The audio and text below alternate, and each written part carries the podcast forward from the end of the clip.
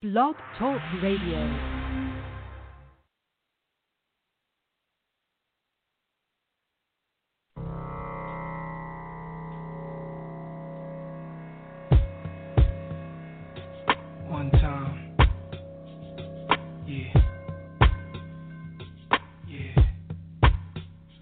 All I need is one mic, one beat, one stage, one nigga front my face on the front page. Only if I had one gun, one girl, and one crib, one God to show me how to do things the sun did. Pure, like a cup of virgin blood, mixed with 151. One sip will make a nigga flip. Writing names on my hollow tips, plotting shit, mad violence. Who I'm gonna body, this hood politics, acknowledge it. Leave bodies chopped up in garbages. Seeds watch us grow up and try to follow us. Police watch us roll up and try knocking us. One knee I duck, could it be my time is up? With my luck, I got up. The cop shot again. Bust stop glass burst, a fiend drops his Heineken. Ricocheting between the spots that I'm hiding in. Blacking out, I shoot back. Fuck getting hit. This is my hood, I'm a rap to the death of it. To everybody, come on. Little niggas is grown, hood rats. Don't abortion your wound. We need more warriors soon. Sent from the stars, sun, and the moon. And it's like a police chase, the street sweepers and coppers. Stick up kids with no conscience, leaving victims with doctors. If you really think you're ready to die, with nines out, this is what nines about, nigga. The time is Yo, now. all I need is one mic, one mic, one mic. All I need is one mic, one mic, one mic. Man, Wakusu, wake up, clean up, king up, queen up, and stand up. It's your brother Yanga Nkrumah, man, coming at you again on uh, uh, another Tuesday. Let's talk about it. Oh, wait a minute. I thought we was bringing our, our sister in, but she, she'll come right back in. Coming to you again on another uh, Tuesday. Let's talk about it with Shaka Makeda and your brother Yanga. And this Tuesday, man, it's just a straight up review. I was hollering at Shaka, and I was like, "What's the show about?" And he said he talked to Makeda and everybody, and everybody just agreed. Straight up review. Sometimes you just have to go back over things you've talked about. You know, there may be uh, later developments. We may uh, uncover different facts, or we may have just outright changed our opinions on some things. You know, let's talk about some of the hot topics that's going down. You know, election 2020 is one of them. That is the biggest thing that's going on. And for me, not just so much the candidates. You know, that's just that's common sensationalism. That's common folly. Everybody knows that President Trump is doing his thing and he's funny, ha ha. Seriously funny, like dangerously funny, and also laughably funny. He has been very he has been very comedic. You know what I'm saying? Just to watch through the years. And we know the same thing with Biden. So we know on that level. But I think for me, what I'd like to eventually touch on if we go in that area is what's funny to me is our reaction to politics. You know what I'm saying? And not just our reaction to politics, but our ability to either uh, be progressive, uh, participatory, non-participatory, but you know what does that look like for us or whatever. I mean, I don't think we really uh, uh, look at that, the effects of that. You know, every election year I see the same thing. People, oh, don't vote or do vote or whatever. But I don't think we ever really, after the hype and the hoopla dies down, I don't think that there is ever really uh, any information put out there of the effectiveness, either or. Either or. I think a lot of it is just sensationalism and what we as black people do best react, hoop, and holler. I'm not saying anything's wrong with that. That's necessary. In fact, it's just a natural reaction to any pain. Stub a toe, something happens to you. Yes, naturally, that's the response. So I have no problem with hoop, hooping and hollering. You know, I think the problem that we have with the hooping and hollering, though, is if you stub your toe and you hoop and holler and you don't remove the obstacle you stubbed it on, or you don't take a different path, damn. Shaka, Wakusu, big brother, what's going on, man? Hey, Wakusu, what's going on? Happy to be here once again. Made it through another No week doubt. of being black. Oh, hey, being black in. America. Real tough. Okay, that's always a challenge. Real spit. That's Yes, always a challenge. Yeah, we're gonna give a few minutes our sister? Makeda to come in and join us. But until then, man, was just telling them about you know how I spoken to you a little earlier, and how we were just gonna do man the Right. show and the review, and how you sometimes you got to go back, you know, look some things over. You may have changed your mind, different opinion, may still be on the same thing, Correct. and talking about Correct. what's current now. And I was just talking about we know the hot topic is the election, uh, and and, Right. and not just the obvious uh, uh, stand up that you know not just the obvious buffoonery show that we're getting out of both of the candidates. Uh, you know, we can talk about that how both of them I feel like are funny, but the effect of participating or not participating in community. Like I was saying um, a little earlier at the top of the show, I was saying that you know during election season, it, it's always the hype about the candidates. It's always vote or don't vote. But after it dies down, we don't really study the effects of us voting or not voting. I don't Correct. think we even talk about it anymore. We're, we're not know, even sure and- if if voting made a difference or if the fact that we not voted made a difference. We don't we don't you're right. We don't go back and study that. right. I agree. What is that? You know, what is that? It's just a, I think you know, I think just a lot of that is fear. A lot of it's fear. We we vote out of fear. You know, we we just feel like we have no other options, so we must vote. But you're not really convinced. I think people that vote are not even really convinced that their voting does anything, but they feel like it's the only thing I can do. So at least let me do that. Right. Right. I you know what I would agree with that so much. You know what I say though about voting? Here's my thing. What I say, you know, people say, "Oh, are you talking about this voting?" Okay, listen, I have to do this every time I talk about voting. Brief description between the revolution and reformists. I don't believe voting is the final solution for the destiny of black people here in America. I hope that's understood. Agreed. But here's what I say about voting. Voting, even if it does or doesn't benefit in some electoral process, it gives you a voice. It's a Yes. it's a semi consensus.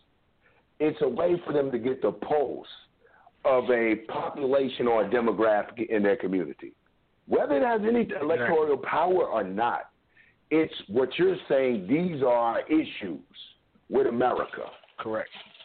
You know what I'm saying? You have to, you know, one of the things about revolution, everybody, oh, revolution, revolution. What type of revolution? There is no revolution without a political objective, brothers, Correct. sisters. What y'all talking about is just a fight. Y'all niggas ready to fight. Y'all just want to fight until we ain't fighting no more. You know, gotta have a political Correct. objective. So Like, what- that what are you is voting- at the very. exactly. Talk to me. No, I was saying exactly. You, you're right. I'm laughing because where you put it, Mm. but you're absolutely right. People just want to fight. Yeah. Yeah. They just, you know, they just want to fight. There go our sister. Let's bring her Makeda Ukutu. Yo. I think this is. Uh oh. I don't have my spectacles. They open up a lot too early. I thought, Well, whoever listen, let me put my glasses on. I'm dating myself. But whoever, man, hey, welcome to the show. You know, you listen to Let's Talk About It. That's what we do. That's why your mics open up. Oh, they dropped off. I opened them too early. Let me get my glasses shot because I don't make the mistakes. Yeah. You were saying the voting So thing, the uh, as far as people doing it. Right, right, right. So um, you know, it's just a way to it's a way to ex- it express yourself, push your, your voice out there because before revolution, you have to have grievances. hmm You have to have grievances. And understanding a real revolution by expressing your grievances. See, we have to stop thinking just of national revolution. Yes, we're black nationalists, but we our prayers is that it translates into international recognition and action. For the crimes being perpetrated against black people here in America. That's what the revolution is. Y'all just want to fight and fight to fight. We got political objectives. Hey, we want the world to look at and eventually step in and say, hey, y'all can't do them like that. You know, that's that's the so there's political objectives and and what's happening now we have none and I think I don't care about your participation in the so-called politics now. What I do care about is your awareness and information about it. I was talking to man. I'm gonna tell you this in my conclusion, man. I was talking to one of my um African brothers, man, one time, and he shared something with me that was dead on, spot on. I had to be real. He said, man, black Americans, the African here in America, from America, indigenous to America, you know, he said that African, we're the most internationally, politically ignorant Africans in the world. And I would have liked to Mhm. argue that. But the fact the brother could have told me that statement in six languages made me kind of humble. You feel what I'm saying? Right, it right. wasn't a point to argue that. this brother here speaks Right, German, right. French, Spanish, you know, and and I'm flunking English.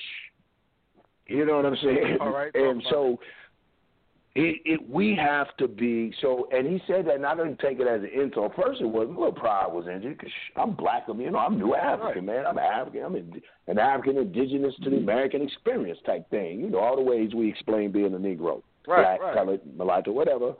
Um, so, but the truth of the matter played out, and when that truth of the matter hit me, it, I seen the importance of it because when you don't see yourself, not just nationally, but when you don't see how the international world looks at you, you will never get out of the rut. This is what we call that imperialism. Imperialism is the highest form of capitalism. This is what we're calling that. When you can't even see your your position in this so-called country you live in now, and you you you really in, you in trouble already. But when you don't know how internationally you're looked at, you can forget about it. Michaela Wakusu, what's up? Well, closer, brothers, how are you? Hey, what's We going? There you go. There you go. You said Got what? phone working now. She got that phone working Yeah. now. Yeah, you, you got the new jack on online. Good grief! All right, it's, been it's been quite a ride grief. without it. hey, you know how we do. You know, good to have you back Okay. again. I was telling my brother, Mhm. you know, it's glad to see all of us black here again after one week of being black in America. We're still here. That's good. okay, okay, yeah. Know, uh, but, I- but I yeah, hear yeah, you. Speaking of what you were saying though, like on the voting tip, man, I think another part of it is, um, we really don't understand. Like we say, well, I ain't with the vote, but but you vote in your organizations. Like voting is an integral part of any struggle. Mhm. You know what I mean? If you're not voting Yes. on some level, then you you don't have a struggle. You're you're part of a dictatorship. So voting is necessary, but I think a part of what, I- what our problem is, we don't understand because we haven't exhausted all forms. We have revolution, but revolution, the type of revolution we're talking about, which is the struggle, armed struggle, usually is performed after you've exhausted all other means. So you've gone all other routes and you still can't get nowhere. Now we take it to this level of guns or whatever it take may be. I think what a lot of us, we're caught up in the John Wayne version of revolution. You know, we just gonna fight the bad guy round the round the tents and fight the bad guy and, and win win by Right. sunset. Right. you know right, what I mean? Right. Got Like, the bullets across my know- chest, running in the right. Right, Black right. Rambo. Yeah. Yeah, you know, like John you- Wayne, them dudes. You know, they, they that's how we see revolution, and that's why individuals like us, who are talking about the international side of it, who are even talking about the proletariat side, the the everyday part of this mechanism, we're kind of looked at as like, oh, no, no, no, no, that that that's not it. Talk Because too much. You have All that talk. Yeah. Yeah, you talk too much. Yeah. All that talking, yeah. But they Yeah. don't understand, like, Yeah. even this country, as much as we don't like America, I always tell people, you should study American Revolution. It is a very good study piece. Here are people who did what we're talking about doing and have not only done it, but have become larger than those who oppressed them. You Right. Can't be Absolutely. a revolutionary and not study revolution. I've studied the French Revolution, the Bolshevik Revolution. I ain't gonna say study because I don't want to see you come off like a scholar. I have familiarized myself with the French Revolution, the Bolshevik Revolution, the uh, Algerian Revolution, the Cuban Revolution. You must be Right. familiar. Chinese Revolution. You must be familiar with revolution. You got better get past. See the true revolution. See that's the thing. I'm a revolutionary black nationalist, Pan Africanist. Revolutionary makes me an internationalist. Revolution is not the Right. ethnicity, is not the color, it's not. It is a principle, a theory. You know what I'm saying? And that's That's what I have to understand. And then my thing is to throw out there. I think we forget what the revolution is for. For me, the revolutionary is for democracy. The revolutionary is for the people. Right. We the people, by the people, governing for ourselves. It's democracy. When the freak out we forgot? I don't want no damn dictators, these Negroes, and no disrespect to these organizations that run their organizations like dictatorships. That's why in mine it's a democratic centralism. You, if you can't run your organization, if your or- organization is a dictatorship, how you talking about freeing the masses? Man, get out of here with that sucker shit. Come on. We true But you know, a lot man. of revolution is a just, I democracy. think, I think, I think a lot of the problem is we're just so affected by pain of white people, not white, not white nationalism, not nationalism, not white supremacy, but white people, European people. Mhm. We are so hurt by the pains that they have done us that we don't want nothing to do with anything that looks like them. So in Wow. doing that, we throw the Yeah. baby out with the bathwater. You know, so it's like there are things that are taking place that are not European.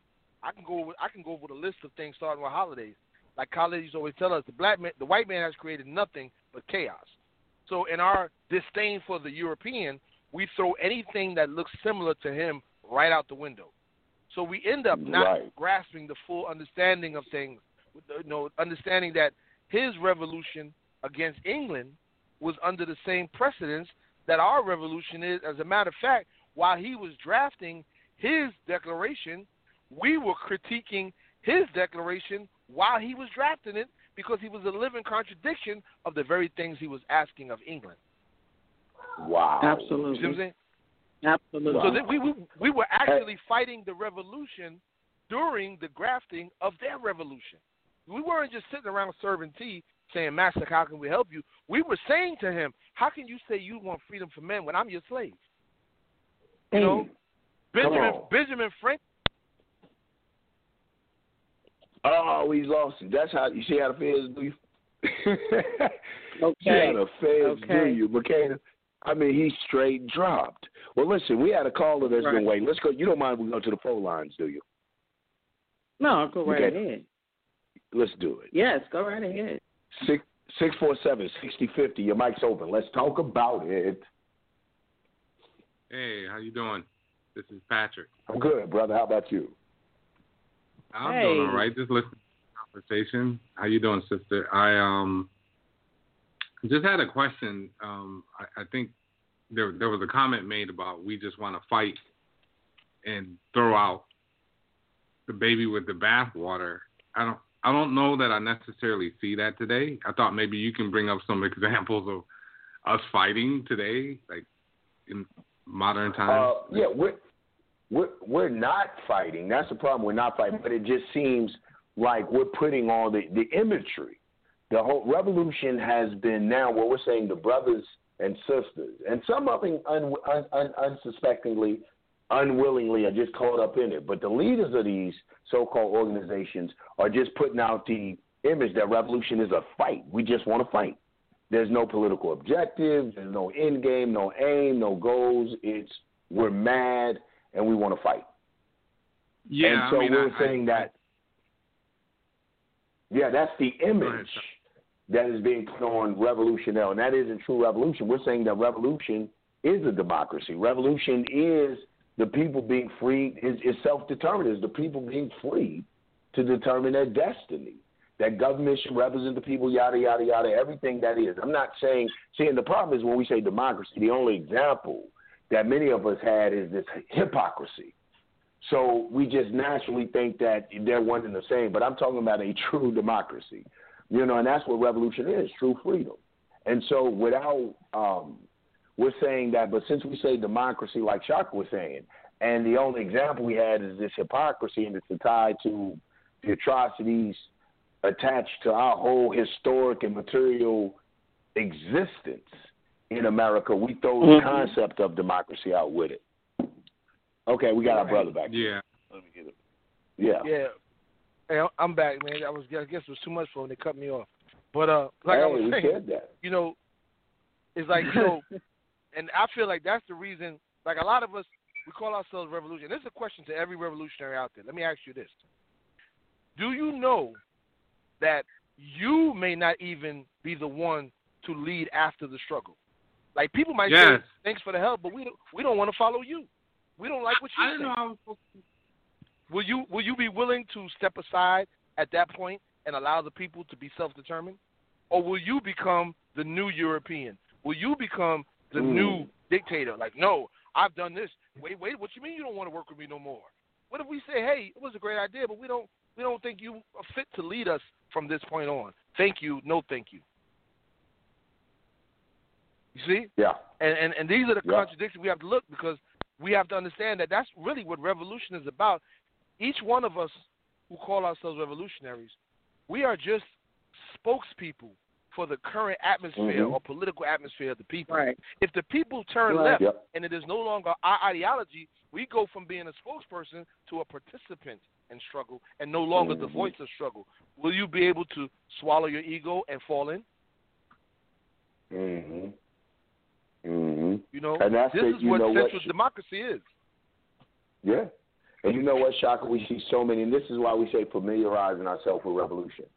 We see so many examples of that. Most revolutions you see are two rev- revolutions are waged because the first revolution is that of the people.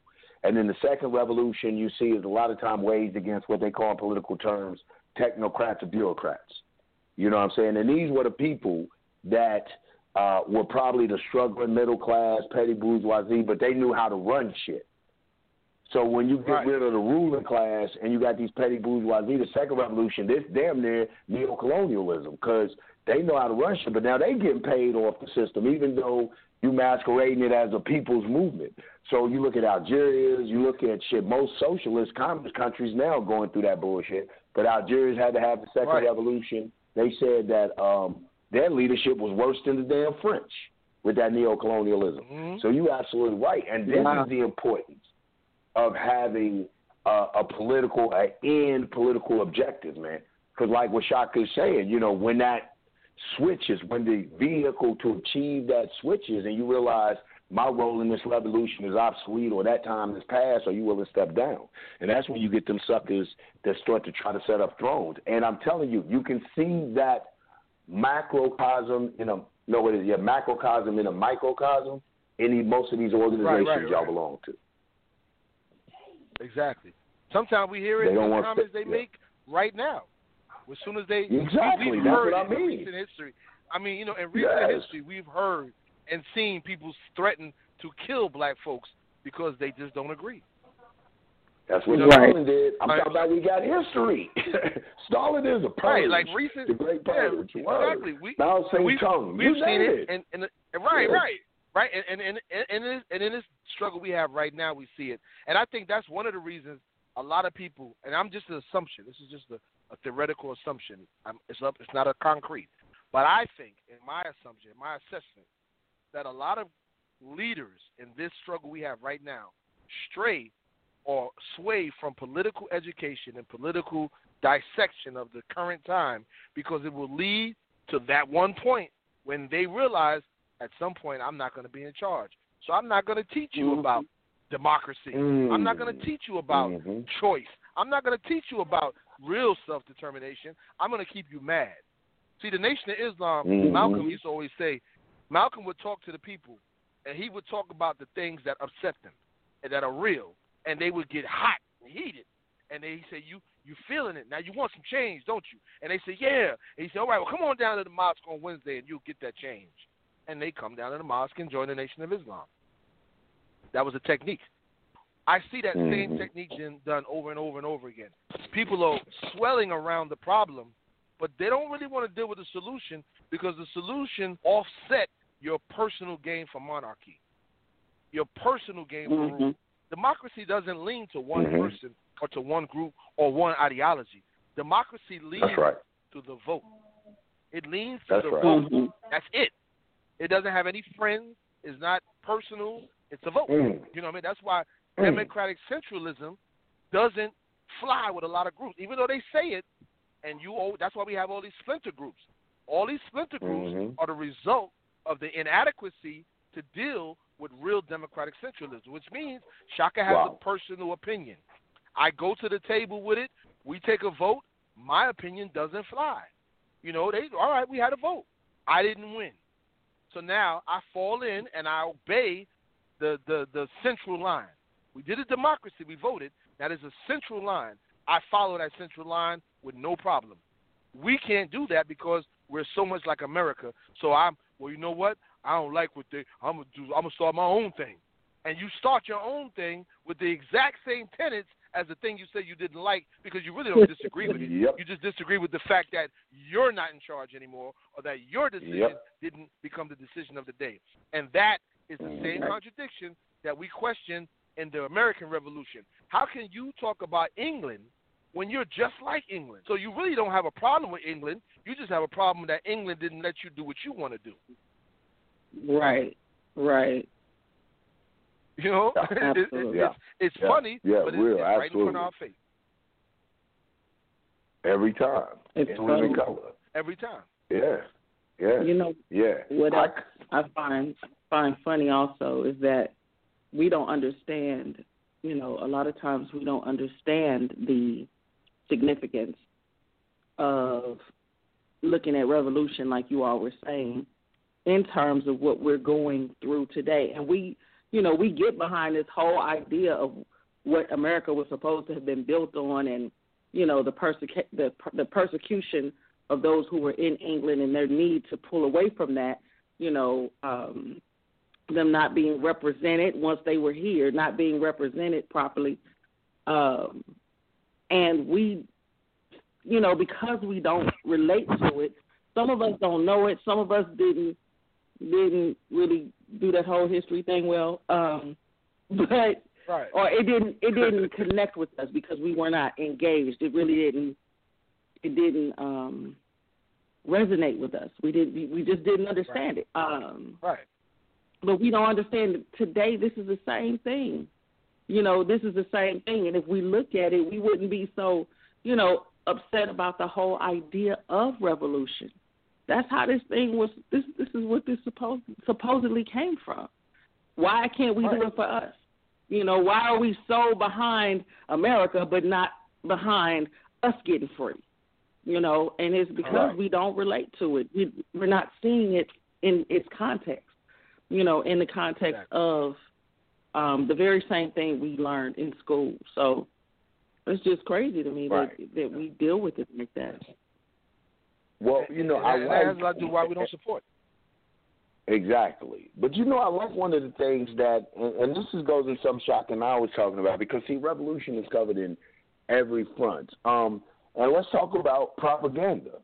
Let's talk about independent films. Let's talk about that things. And one of the reasons, like you said, Sister Makeda, is because they have had a way to uh, make heroes and heroines out of Betsy Yeah. Ross sold the flag. This old white woman, they made her famous for sewing a flag. Yeah. They made this woman so famous, for, Right. you know what I'm saying? And just so they make heroes. And then the revolutions or rebellions they do allow us to have in history have either been very bloody and the political message has been made obscure, or they have been rebellions that they have always put down. They have never given Mhm. us a, a letter, even if we make the movie, a movie, a rebellion, anything where we mm, have Ooh, come we out just victorious. talking about this today. You know what I'm saying? We might highlight some points. You know what I'm saying? We might get some dope shit in it, but at the end of the day, you know, they have made nothing that we walk to. It, they always have squealed and kind. That's why I said, damn, it surprised me. Quentin Tarantino, a white boy, made something that one of us rolled off in the sunset on. You know what I'm right, saying? I'm right, like, right. We were talking about That's- that today, that's kinda and the jacked whole up. like But I, I, that I, is I think crazy. there's another. I think there's another genre that we we we're not really good at, and I think we should get good at. I mean, um, and I, and I think that's why so many people like the movie Black Panther, because we're not really good at things like sci-fi, looking into the future, seeing ourselves in the future, seeing ourselves doing something in the future, seeing uh, you know a world or or a society that we created you know, um, those things are inspirational, right? All of the Star Right. Wars and and all of these sci-fi, I mean, those were inspirational even back in the '50s. Those black and white movies with you know, with the strings hanging from the, the spaceships, and you know, look today, they they saw themselves in the future. They saw themselves going to different planets. They saw themselves in space. They saw themselves in this way and you can and, tell and by you know a lot what? of and still there were black Trekkies. Isn't that isn't that amazing? like, well, right, how do you not see yourself in the future? But there were black Trekkies. right and and i don't think that that we you know there's i'm not going to speak against the black trekkies but we no, of course not. but but but we should but we like do we see ourselves like You know, like, do we see what do we see ourselves doing in the future? You know, that kind of thing. I think that's one genre we we you know that we need to look at and say, why don't we see ourselves? Why is it always a relationship movie or a violent movie or a, you know, I, I, I don't know. I mean, we've had a few, but just not enough. I don't think. I'm gonna tell you know what I, I like to jump in. I like to answer that because I'm like you know, um, Makeda. I'm I'm a big. I don't I haven't Makeda, but I am a black Trekkie. You know what I'm saying? Original Star Trek, big, huge Star Wars fan. I know a lot of black sci-fi. Black sci-fi. I mean, we really out there with it. What happens though is just Right. like with hip hop. When we don't control distributing, when we don't control what makes it and doesn't make it, then you don't see when they don't open that avenue for you. You know, we have to really that's and I think now you would be surprised at how many black sci-fi writers out there, man. Go to Barnes and Nobles, man. I I'm sorry I'm drawing a blank off the top of my head. I should be able yes. to rattle them off. But they are out there now. We're getting out there, but that's because that is now a genre that they are allowing to be open. See, that's our whole thing. You know what I'm saying? It's just Yeah, so a yeah. lot of we go with yeah, we go with what's gonna feed us. The black direct we know you can make a boys in the hood. Shit, they producing boys in the hood. They paying for those movies. You know what I'm saying? But who's paying for the black Star Trek? They don't want to invest. That's why the big props for at least with the Black Panther thing, them investing the money and stepping the fuck back and allowing, You know, you know, the blackness to take over. And you know what? What was so what was so interesting about that is that black people really enjoyed that movie, young and old. Yes. Yes. They enjoyed seeing they enjoyed seeing black people, you know, it you know, in a futuristic kind of setting, right? Technology Yes. and all of this stuff. Yes. They really marvel, right? So there's a huge market for it apparently. Right? Yeah. So- I, I think Yeah. I think Well, a lot now of it they too, know a it. lot of it too. Uh, another part of it is that um, we're not. If we look like you got to look off the off the mark, so to speak. There are not a lot of black sci-fi, and the angle of sci-fi. sci-fi I'm a sci-fi head. Sci-fi takes a lot of different shapes. There is futuristic sci-fi, and then there is what they call past tense, or you know, when they deal with the occults, witchcraft, vampirism, and things of that nature, which is a lot of huge Mhm. black writers in that realm. If you look on Netflix now, there are shows like La Bruja and other shows. These are black people that are making these shows from Brazil and other places using their native situations. They use voodoo or they use hoodoo, and they're creating these. Those are sci-fi movies. Those that, that's science fiction they're tying in. Hmm. They're working with the immortals and and all. But what happens is, like the brother said, you have to search for those things. They're not on the mainstream. You have to search for them. They they go straight to DVD. You know what I mean? So there's a huge market out there, and there are black comic writers. There's a huge, huge matter of fact. There's a black comic convention every year in New York City, just as big as Comic Con. To the point that Comic Con has a section of Comic Con dedicated to black sci-fi. But we, as a community, think that's corny. We, ah, that's corny. I ain't doing that. That's whack. Some You know, we, yeah. so, so we. Not, I mean, I mean, not all of us, but enough of us that it makes a lot of us think it doesn't exist. You know what I'm saying? Like with like music, for instance. I listen to country music. I want you to listen to that white boy music. Who the hell said it's white boy music? Because you only see white artists. But if I give you the history on country and tell you that it started with black folks and how they stepped in and created Nashville, but how it started, with- you'd have a different take on it. If I if I listen to classical, Well- you're gonna associate it with white folks. So a lot of it is what we associated with. Now the second half of that is, and this I like to jump to solution. I'm working on a script right now, me and Yanga. Right now, we're working Mhm. on a script that we're, we're putting out, dealing with sci-fi, dealing with the occult, dealing with you know an immortal who travels through time and, and deals with things. We're going to put that out. So a lot of it is we have to start becoming revolutionaries in that field. Stop waiting for them to finance it. Finance it ourselves. Go straight to YouTube with it. Promote it ourselves. Netflix, if you want to get signed, I'm telling you right now, you can throw just about anything out there. Netflix will pick it up right now because they are on it like that. You know what I mean? But you Mhm. got to Yeah. do the promotion. You got to do the other stuff. Now you don't have to battle with movie theaters because movie theaters do not exist right now thanks to COVID. So this is the perfect opportunity for people to get into that game. Like Mhm. get into it. You know, write your Yep. book now. Write your treatment. Put your 15 minute movie on YouTube. Like we got iPhones, honestly, and I'm a film guy. We got iPhone 11 Pros that are better than three chip cameras. Everybody got a phone that's better than a movie camera. Why are we not filming movies? But you're filming TikToks though. You're making TikToks with your ass shaking, and you you got World Star with a black man beating up another black man or disrespecting a black woman. Why are we not just doing it? And this is not to nobody on the show. Mhm. This is the other. This, this is the other half of that. If we're talking about liberation, and we're talking about how we can't depend on the system, why are we waiting for it? Great. I'm glad Tarantino and Disney they helped it along the way, but we should be throwing so much stuff out there constantly that we should create our own vacuum. I'm challenging. Yeah. It's a challenge. I think it's I think it's easier. It's easier now to do that, and I think people are doing. There was a um, there's a black guy who made a movie.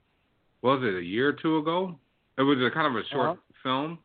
He did. They did it all on i on an iPhone, and it was I on know Netflix. you're talking about. Yep, I know the one Yep. you're talking about. The one with Duke. Know yeah, yeah, the basketball Right, right, right.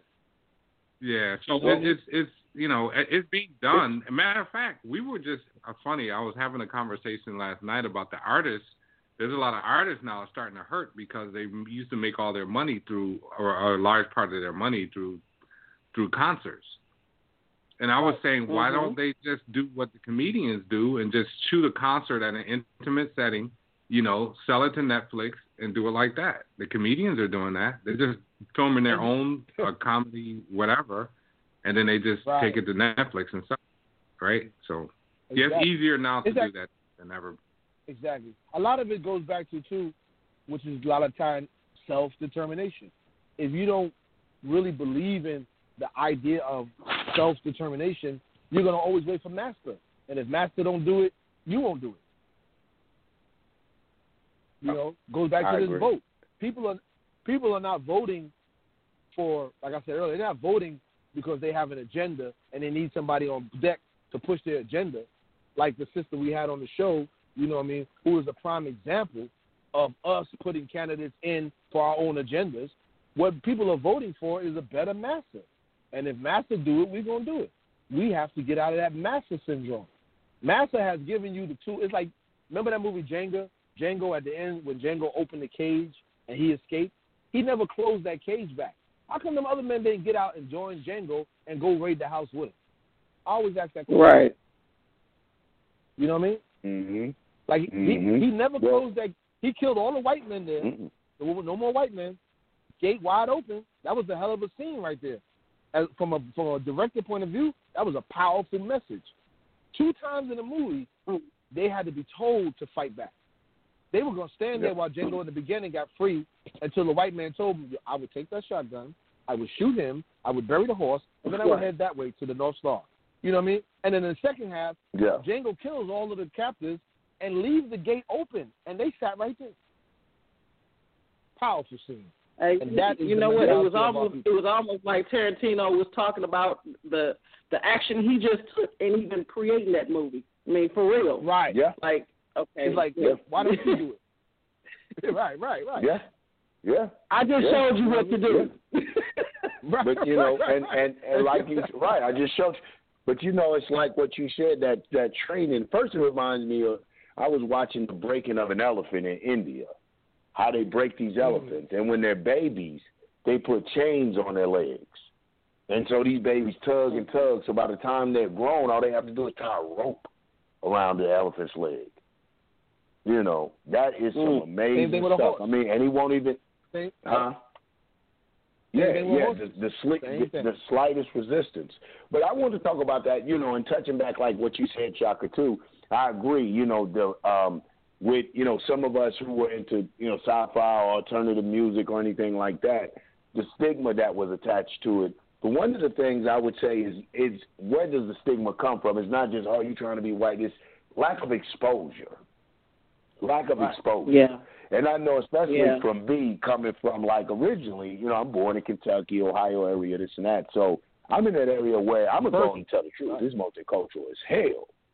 You know what I'm saying? It's it's you know The home of bluegrass. uh, okay, it is very multicultural, and so much so inter intermarriages, interracial, the, the whole nine. So I've had when I moved to the South at about 16, came to Georgia, and a lot of things I was into and exposed to. Because I'm gonna be honest, I came to the South. I grew up on Culture Club, Duran Duran, Wham.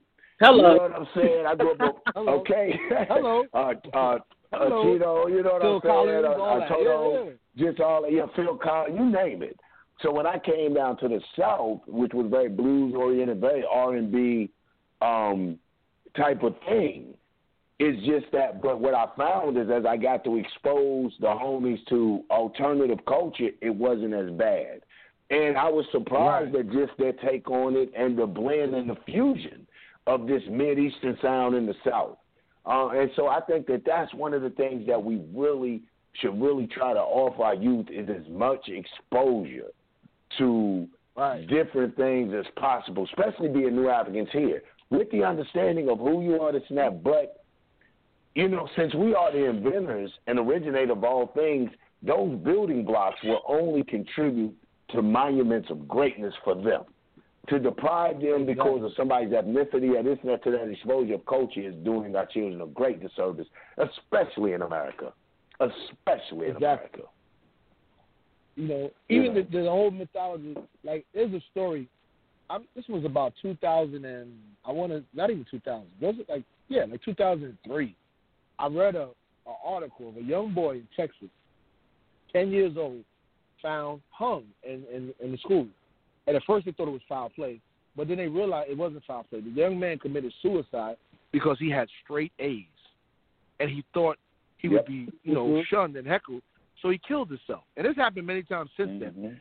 And it had me thinking, Yeah. like, damn, we we we gloat we gloat about how we built the pyramids, we did this, but yet we have, you know, we have been taught to think, not made ourselves, taught to believe that this is some sign of awkwardness to be intelligent. You know what I mean? And, and it's, It's crazy. It's because white. I- Let's say what it know, is. That's yeah. what they. Yeah, that's what we that's taught right. to believe. You trying white. to be a white boy. Yeah. So so like Yeah. we shun away from that, and that, way- like the brother was saying with sci-fi, I know a lot of sci-fi writers that don't push their stuff to black people because they automatically assume black people ain't gonna want to hear this. So I'm gonna go over there, which is Mhm. wrong too. I'm not that's not right. But see how that works on both sides. Yep. Both groups Yep. are thinking already in their mind that this ain't for black people. Yep. Right. Yep. It's crazy. Yeah, I, but But this again, I think I think things are a little different. I think things are a little different now, and especially with social media. You now have young people that are doing things, our young people that are doing things that they probably would not have done in the past. I mean, there are investment groups that are on Robinhood, you know, Right. that are that are that are trading stocks in groups of these young people, man. And I don't know how they're doing it in in uh, in high school because I think you have to be a certain age to have Robinhood, but they have them and they have these groups and Mhm. they're trading stocks and Yeah. some of them are getting into um, um um you know they're just getting into all kind of things I think Oh yeah. and it's all oh yeah. Oh yeah. it's yeah, all yeah. about it's all about how it's presented correct. And it's like it's like anything else. It's how it's presented. It's like the brother was talking about. He's working on a script. If if if if, if it's presented in a dope way, then people are gonna ta- you know be more likely to you know to, to take to it. It's like when people Exactly. used to make you know people used to say that I'm gonna make you know I'm gonna make pop you know um um positive rap right like back in the day. Remember hip hop? We're gonna make that's like yeah that's cool, but it still has to be dope at the end of the day. Yeah, Like no doubt. even though it's possible, Yeah, it's gotta be yeah, dope. It can't be whack. you know, like because people are not gonna Yeah, take it, right? Um, so it just has to be quality. So I think that's what we're discussing. We're discussing like quality content, right? Right. Like this You know, show. There's a format. There's a host. There's not a whole lot of you know uh, confusion. I mean, it's quality content, right? exactly. And it's just how it's all presented. Mm. You know, and then also Well, you know what? too- And like, sin- go ahead. I'm sorry, brother. Go ahead. no, go ahead, Shaka. I was just saying, since he mentioned the show, like another thing that goes behind this show is we didn't come into the show with barriers. Like we didn't come in thinking they ain't gonna like this, they're not gonna like that. We was just like, look, we're gonna do this, and you know we're gonna we're gonna push it because people will like it. It's it's like Right. we are in a period of, of extreme change. And if we don't, as revolutionaries, we got to be visionary. Like Sister Makeda always says, a revolutionary is a visionary. So we got to first Absolutely. believe what we're doing. First of all, we got to believe that, yeah, man, the people going to like this. They don't even know they're going to like it, but they're going to like it. And then we got to come across like we really believe what we're saying. And goes with the, book. that's where the Mhm. quality comes from. As a, as a former, you know, I, I, I used to spit and do my thing in hip hop. I couldn't write a rhyme and and not really believe what I'm saying because it's gonna come across when I do my lyrics. People are like, ah, he ain't Mhm. it ain't gonna come across the energy. So you gotta believe Mhm. it first and put it out there. And I think that that is the secret to our success. Those people trading those stocks, those young people, and a lot of young people doing a lot of powerful things. Big up to this young generation. I don't want to ever think young people to think that as an older brother, I don't see what younger people are doing and applaud it. I applaud it 100%. I encourage it. As a matter of fact, I'm like kick the door down, keep going. You know what I mean? And but there, Mhm. we're coming this this this generation of people, young and old. We are doing something that prior generations were starting, and other generations before them didn't do. We're not coming in asking what you want. We're coming in telling you what you need. You know what I mean? It's a big difference. Mhm. You know, we're coming in like you. Absolutely. Here- Here's my thing, though. You know, and it, hold on, let me put my head. Okay, can we hear me? You know, I Yes. definitely love the young people, and I give the young people kudos. Now I ain't gonna bend over and kiss these young people's ass because y'all doing what y'all supposed to do, and that's be uh, uh, innovative. You're young Right. do what you're supposed to do. Be innovative. Break the ceiling. Create something new. Here's my problem with young people. Not your innovativeness, not your ability to, you know, uh, decipher the matrix. It's your social and moral responsibilities and obligations. Individualism and elitism is the or is becoming and materialism is becoming the order of the day of the young Mhm. people. Are they perpetuating more of a oppressive oppressive Mhm. system. You know, only mhm. my thing is our people have always been innovative. Hell, we been at the cotton gin, the gas mask. We've always every gener- every people have been innovative, but it hasn't been for just uh, you know, from what I'm taught anyway. I wasn't there, but a lot of it just wasn't for self glorification. It was for the advancement of people. Right. Most of those innovators and creators and philosophers have university. Booker T. Washington University, uh, Tuskegee. You know, you find uh, uh, Herndon, one of the first black millionaires in Atlanta, very uh, influential and a great contributor to Morehouse and Spelman and stuff like that. So with these young people that are being innovative and making this money and stuff like that, where's the give back? See, if you're Right, right. more innovative and more creative and we're touching more money than we have ever before in the history of black people, why are we in the worst position? Why are Right. we in the worst position? And that's what doesn't add up to me. So I can't give young people all this kudos for what they're doing, and we're in the worst position we were when the same ancestors you hollering you ain't didn't have half of what you got. But But How you much know, of that you is- know what I'm saying? Let, let, me- how much of Let- that let me is say the older something. people's fault? I'm about to say, you know what? I would I'm, love- I'm, I'm about to got, go there. we got I'm- to take, I'm about gotta go take there. responsibility for that too now. Right. Oh, I'm about. oh, To, I I can agree tell you how- on this one. I, I I, I may have to be in dis, I may have to be in disagreement. But go ahead. Let me hear Okay, why, but let me hear why. Let, let- me hear y'all take. All right. I, this is shocking. I think a lot of it too. We we the the old the other generation out before us even because this is definitely before us. Maybe two generations before me were part of a society that did not allow certain things to go down. You know what I mean? It wasn't osmosis. People checked other people. Like so, if you were that millionaire and you didn't do a certain thing, oh, somebody checked you. Right. You know, we didn't just let it. We didn't just let it rock. You know what I mean? If you was that preacher and you was in part of the Mount Zion Church in Harlem or Metropolitan Church, which is Mhm. one of the biggest churches, and you didn't do the right thing, Mhm. oh, we shutting you. We stepping to you. You gonna do the right thing. Even on the street level, we have people like Bumpy Johnson and others who checked people. Like he went around collecting taxes. You you weren't allowed to just Okay. eat and not give back. He went to your door. Hey, I heard you made a million last Right. week. How come? How come Right. this is like this? You know what I mean? So we we dropped the ball because the generation after them, which is before me, began to entertain. Well, that ain't my problem. That's your problem. I ain't got nothing to do with that. You know what I mean? Get yours, shorty. So when I came into the game, it was already laid out. I my crew, I look out for my crew, but I ain't got nothing to do with them people over there. So young people are listening to Russell Simmons. Who come on, we know Russell Simmons. Yeah, you did a lot for hip hop, but you robbed a lot of people and you didn't get nothing back.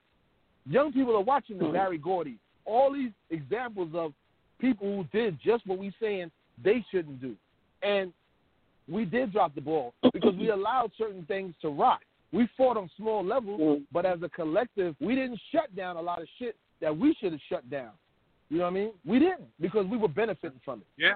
Because I, I came, You know, I came. I got money on, the, I got money on the street, and I I- didn't always. I'ma do, disagree. I wasn't revolutionary. Uh, uh, okay, okay. I, I I so have to disagree because it's yin and yang. During the time of these bears, you're not going to tell me we didn't have splinter groups combating that. We, there's no community in the world, any race, that doesn't have a, a underside, a underworld. The Italians, white folks, there's no community in the world that doesn't have that. But what they do is put emphasis on our underworld. When we had the Berry Gordys, we had the Noble Drew Ali's, the Fathers Divines, the Elijah Muhammad's, the Malcolm X's, the Medgar Evers, the Stokely Carmichaels, the H. Rap Browns. We had an element to combat that. What I'm saying is, challenge to young world, where is your combating element? I'm not mad at all the things you're doing. Everybody has an underside. Every generation has. I was a part of mine, but even in mine, we had a combating element. You know what I'm saying? When I mm-hmm. would decided to go But- to the criminal world, we had a combating element. Where is this generation's combating element? Name them out. I'm, I'm gonna, they're let, not- I'm let the. I'm gonna let the young brother. I'm gonna let the brother speak. Oh, I'm gonna, I'm gonna let the brother speak because I'm gonna answer that, but he's been trying to speak for a minute, so I'm gonna let him have the floor. Okay, go ahead, brother. Yeah, so what I was saying is that there's a lot of things that we did that they don't do. So if you look back in the, the, the 30s, 40s, 50s, 60s, if you look at our entertainers, a lot of them were strung out, right? Even through the 60s mm-hmm. and 70s, a lot of them were strung out. You don't really see young people and young hip hoppers strung out. You just don't. What, you don't really man? see them on When's the last time you got in the They hip hop world? And No, them boys are on prescription Got off for that medication. Them boys on promethazine, lefazine, and Right, refazine. right. But here, here's what I'm saying. But they're not laying on the ground with a needle in their arm. It's just different drugs. everybody they laying has out. this thing. They lay, you know what? They're not. Lay, oh, hold this- on now. They're not. They're not laying on the ground with a needle in their arm. They're laying in a hotel room with a, a plastic cup in their hand full of lean. Right, Dying. right. They they do the Overdosing. so what I, the reason I bring that up the reason I bring that up is all I'm saying is that every generation has their stuff, right? And we had our stuff. So you can't you know, people talk about like Martin Luther King. People don't uh, people you know what rarely black people like to talk about now is that when Martin Luther King was doing this thing, the the the establishment in the black church and everybody was against him. Yeah, But after he Yeah. died, he becomes big. and, Oh, we were with him. Blah blah. They tried to get him to stop. Right. So we Yeah. have this thing of rewriting history like we were, you know, saints. Like, and that was not the case. That was not No. the case. No, I'm in. I, I, I'm in I don't think.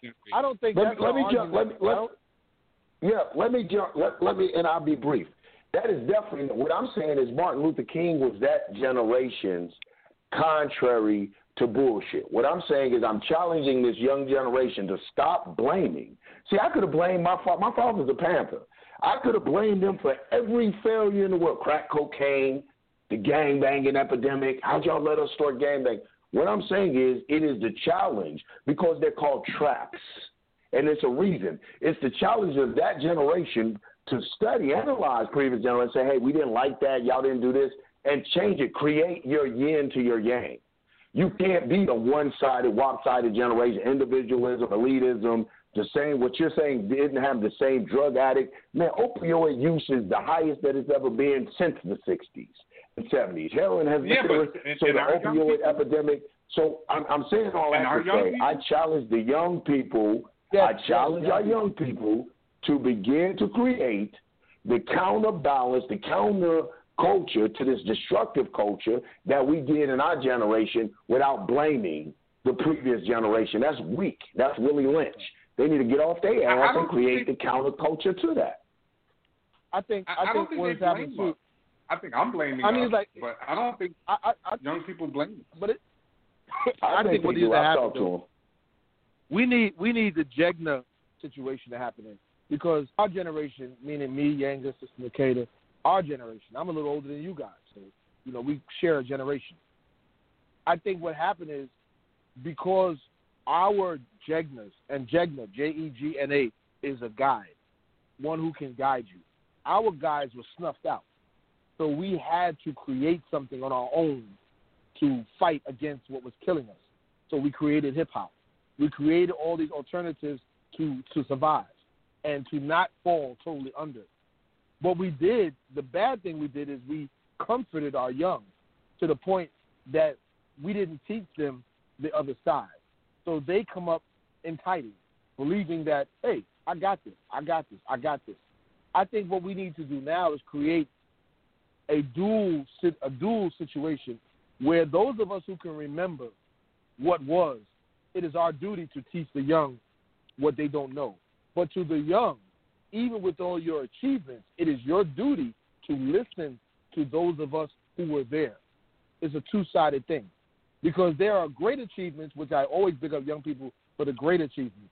But the downside is a lot of, not all, a lot of young people fail to listen to the wisdom of those before them. We didn't have a before, so we had to kind of figure it out. You have a before, so it's almost like there is no there is no question now. You have to listen, but listening to us doesn't mean that you can't shine. This is where the white man comes in. The white man has trained the younger generation to feel, and he didn't start with you. He started in the '60s when he used to tell people, if a motherfucker's over 30, he can't tell you nothing. So he started that. He started Yeah. that wedge between us that we see right now. He's the one that told hip hoppers if you over 25, you're a washed up rapper. You know, because he can he can control you under 25. He can't control you over Mhm. 25. You can think for yourself. now. I, So it, it, it's You up to us. We have we have to be. I, Shaka Shakur, has to be the Knight Templar to you, young man. I have to be the one to say to you, "Hey, that's great. But check out this history so that so that you don't make the same mistake." And you have to be the apprentice to say, "All right, I'm great, but this wisdom will make me greater." That is the mm. African balance that we don't have anymore. So it's not a who did what, when, and where. Because in all this conversation, I ain't heard one talk about the white man. I'm, I'm just being real. well, We're I, not you one know- talk about it- the Yeah, you know, my thing is is is this, and I agree with you, Shaka. My thing is this, especially when I talk to young people, because I just act as an advisory role. I don't. I'm not one of those big people. I'm not big on the Masonic thing. I don't even want them to take me to be the absolute truth the leader. I want them to challenge it, to think, to go beyond. But yo, be hip. Use my advice. If I've been to the joint, if I've ran the streets, be hip. Don't be a hamster in a wheel, or don't try to recreate the wheel. You know, take on and add on. What I'm saying is though, they have to challenge their society, not succumb to it. And it's and and what we do is, you know, if we're not careful, we can lay the blame on ourselves, on future generations, and the failures. And then in the end, I do agree with you, Shaka. You know, where it all goes back to is being brought over here. But I don't, and I'm saying concluding this. Why don't get big kudos? I remember one time, quick anecdote, man. I was talking to my great uncle, my grandmother's brother, and we were just talking about black people, and he was like, "Oh, you know, something he said about black people." And I kind of got offended, so I went to talking about my sisters. I was like, "Well, you know, my sister is a is a um, you know, a captain in the United States military, and I see she was a divorcee with four children and did all of that stuff, man. And, you know, is now captain, a nurse, you know, top nurse. My other sister is a very renowned um, hair, uh, what you call it, a very renowned hair uh, a stylist with natural hair in Atlanta. Da, da. I'm going through all the accolades. And my and my uncle and I said, so what do you think about that? Man, my great uncle looked at me and said, they Smiths. They did what they supposed to do. And I think that's the Hmm. attitude we have to start pushing to our young people. Let me go kiss you. You know, all Right. this participatory trophy stuff. I hate participatory medals. Don't give my son a medal for showing up. Shit, if we lost, we lost. nah. That's where we learned the lesson from. You know what I'm saying? So I mean, doubt. yo, we have to challenge our young people to rise up and begin to create the antithesis or create the opposite, the challenge to their the challenges in their society. You know, and I I, just, I'm, I'm, I'm, yeah. But I don't. yeah. I don't think That's we. it, and I just don't see. I don't. Yeah, Uh-huh. I don't think as elders. My comment earlier is because I agree with you saying we have to challenge them, but a flower needs water, man. It needs water, and I don't think we water our youth enough. Like I was, I'm, I'm a truck driver. I'm a young truck driver. Okay, I'm 51, but I'm young compared to some of these drivers out here. I got a driver in there. I'm listening to him. He's telling another older driver, "Man, this young brother came to me, go ask me to park his truck for him because he don't know how to park his truck. If he don't know how to park his truck, he shouldn't be out here." Instead of saying, "Well, you know what? I got out and I helped that young man park his truck because he had the courage to ask for help." You see what I'm saying? But is the elder wrong though? Is the elder wrong? Yeah, yeah, yeah. I can't say the elder's wrong though. I can't say the elder's wrong. Well, All right, I'm, I'm, I- I'ma I'm, tell you I'm gonna leave it. We have a disagreement. I your- I'm gonna tell you why because there's a standard. There's a standard to that. I might I might not agree with what he took. The, the I would have personally got out to help the young man. I'm like you, Shaka. Each one teach one. But the elders saying as a profession, as a standard, as black people, yo, you know what I'm saying? See, they, they from that generation. That's how my grandmother was. But we don't. But like, I know. But but we don't want the. But we don't want the youth to be so independent. That's what we're saying to them. You got to come back. You got to ask for help. You got. You don't can't be an individual. So by him recognizing me as an elder Right. and saying to the elder, "I need your help, elder," and me as the elder to shut you down and not not say, "Look, I'm gonna show you, and I want you to learn because if you're gonna be out here, you need these skills. So let me help you to get those skills. I'm not gonna help you every day now. I'm not gonna baby you. I'm not gonna cradle you. But clearly, wherever you learned didn't teach you right. So let me, as your elder that you came to, teach you and then give you what you need so you can move on. And as an African, when you find yourself in a position to help someone else move on, do the same thing. Pay it forward. Yeah. I, I agree. I can see I- that. I can see that. I can see that just raised differently. You know what I'm saying? I know the battle. They taught me the battle is fierce. Nigga, if you can't fight, don't jump in it. You know what I'm saying? I mean, it's just it's it's. I grew up in that that But type perhaps- of warrior code. But but but you know but the I'm saying, battle, but- and but I didn't look at my elders any kind of way. I looked at my uncles, my OGs as like, if you ain't a big, if you can't run with the big dogs, don't get off the porch. So I stayed on the porch. So I could run with the big dogs. now, when I got to run with the big dogs, I learned big know, dog brother. lessons. I, I, I do know I do know as a as a as, as a 51 year old man, I know that everything I learned wasn't right. I do know that. Exactly. Every lesson I taught to Exactly. every lesson taught to me was not a good lesson. You know, everything my OG showed me was not good. I'm gonna tell you how you It know. might. Only thing, only way you know a good or bad is by the fruit that it bears. The only way you know good Right, or bad, I- see, we got to be careful of that. To me, all of that is colonialism. The only way the African right. man was, we have to define it. The only way you know good about it by fruit. All of that sounds good. Those are great, sympathetic, and very soft and nice habits. Man, we had. Uh, I, I'm not gonna I'm not knock. now, brother. I'm not. Let me let me get it twisted. Don't get it twisted. Not, not, not saying what you're saying, or even what the brother's cool. saying. Yeah, I'm not. I'm not. Yeah. I'm not. I'm not a sympathetic pushover at all. Don't get it twisted. You know what I Oh, mean? not- what no, I'm saying y'all don't get personal. I- don't I- take it. Yeah, Y'all don't no, I take it saying. I'm personal and offensive. No, no. Well, I'm just saying, like, I feel like being out here seeing our young people, there is a level of compassion that is missing in our people. You know what I mean? It's missing, and it and, and because Yep. it's missing, we're not able to move forward as a whole person. And a lot of times, our manhood, our false manhood provided to us by the Europeans, doesn't allow us to have that compassion when it's necessary. I'm not talking about cuddling to the point where you ain't no good for nobody, but there's a level of compassion between brothers that does not exist. And because it does not exist, it breeds more of the same poison. And I'm just saying, this is just me. I I I, I mean, you can, I can't disagree. I, I you know I show compassion to my son. I don't baby them. I don't believe in you gonna get a trophy because you showed up. You know what I mean? But when it's time to do it, I'm gonna give it to them because they don't see it. so, it's not out there. but here it is, Shaka. Here's because the whole thing started. You said that man was wrong because he wouldn't park a nigga's truck. See what I'm saying? No, that type I of too no, for that- me. But when I It's- say park it's- it, it's- when, it's- when, but- listen, but, but when I say park the truck, Yeah. the man didn't even help. He didn't even help the young man. Hey. He told the young man, Yeah. if you can't park it, figure it out. I'm not gonna do it. And then sat with another elder and and shitted on the young people. You could have Yeah, told I that boy. I you know how mean, many you know how many I men older than me I have sat out here and said, "Hey, bro, I'll spot you because you're having a hard time backing in. Let me It's- spot you." I already know. I know that that's a tough life. You know, I drove trucks, so I can understand what you guys are saying. I'm not saying don't be compassionate. I'm very compassionate with my son. What I'm saying is, I don't make excuses for. Him. I'm not going to wear the blame. I'm like, we don't do this for the young. I think it's too much of that. I think it's too much pacification, pussyfooting with our young people without teaching them the rigors of reality. See, I, I learned different. When I stepped out the door, my my grandmother never let me know I had the shoulders my the rate the weight of my shoulders on my race, uh, the rate the weight of my race on my shoulders. I knew that I had to be twice as better as everybody. I couldn't expect everybody to hand out. All my skin folk wasn't my kin folk.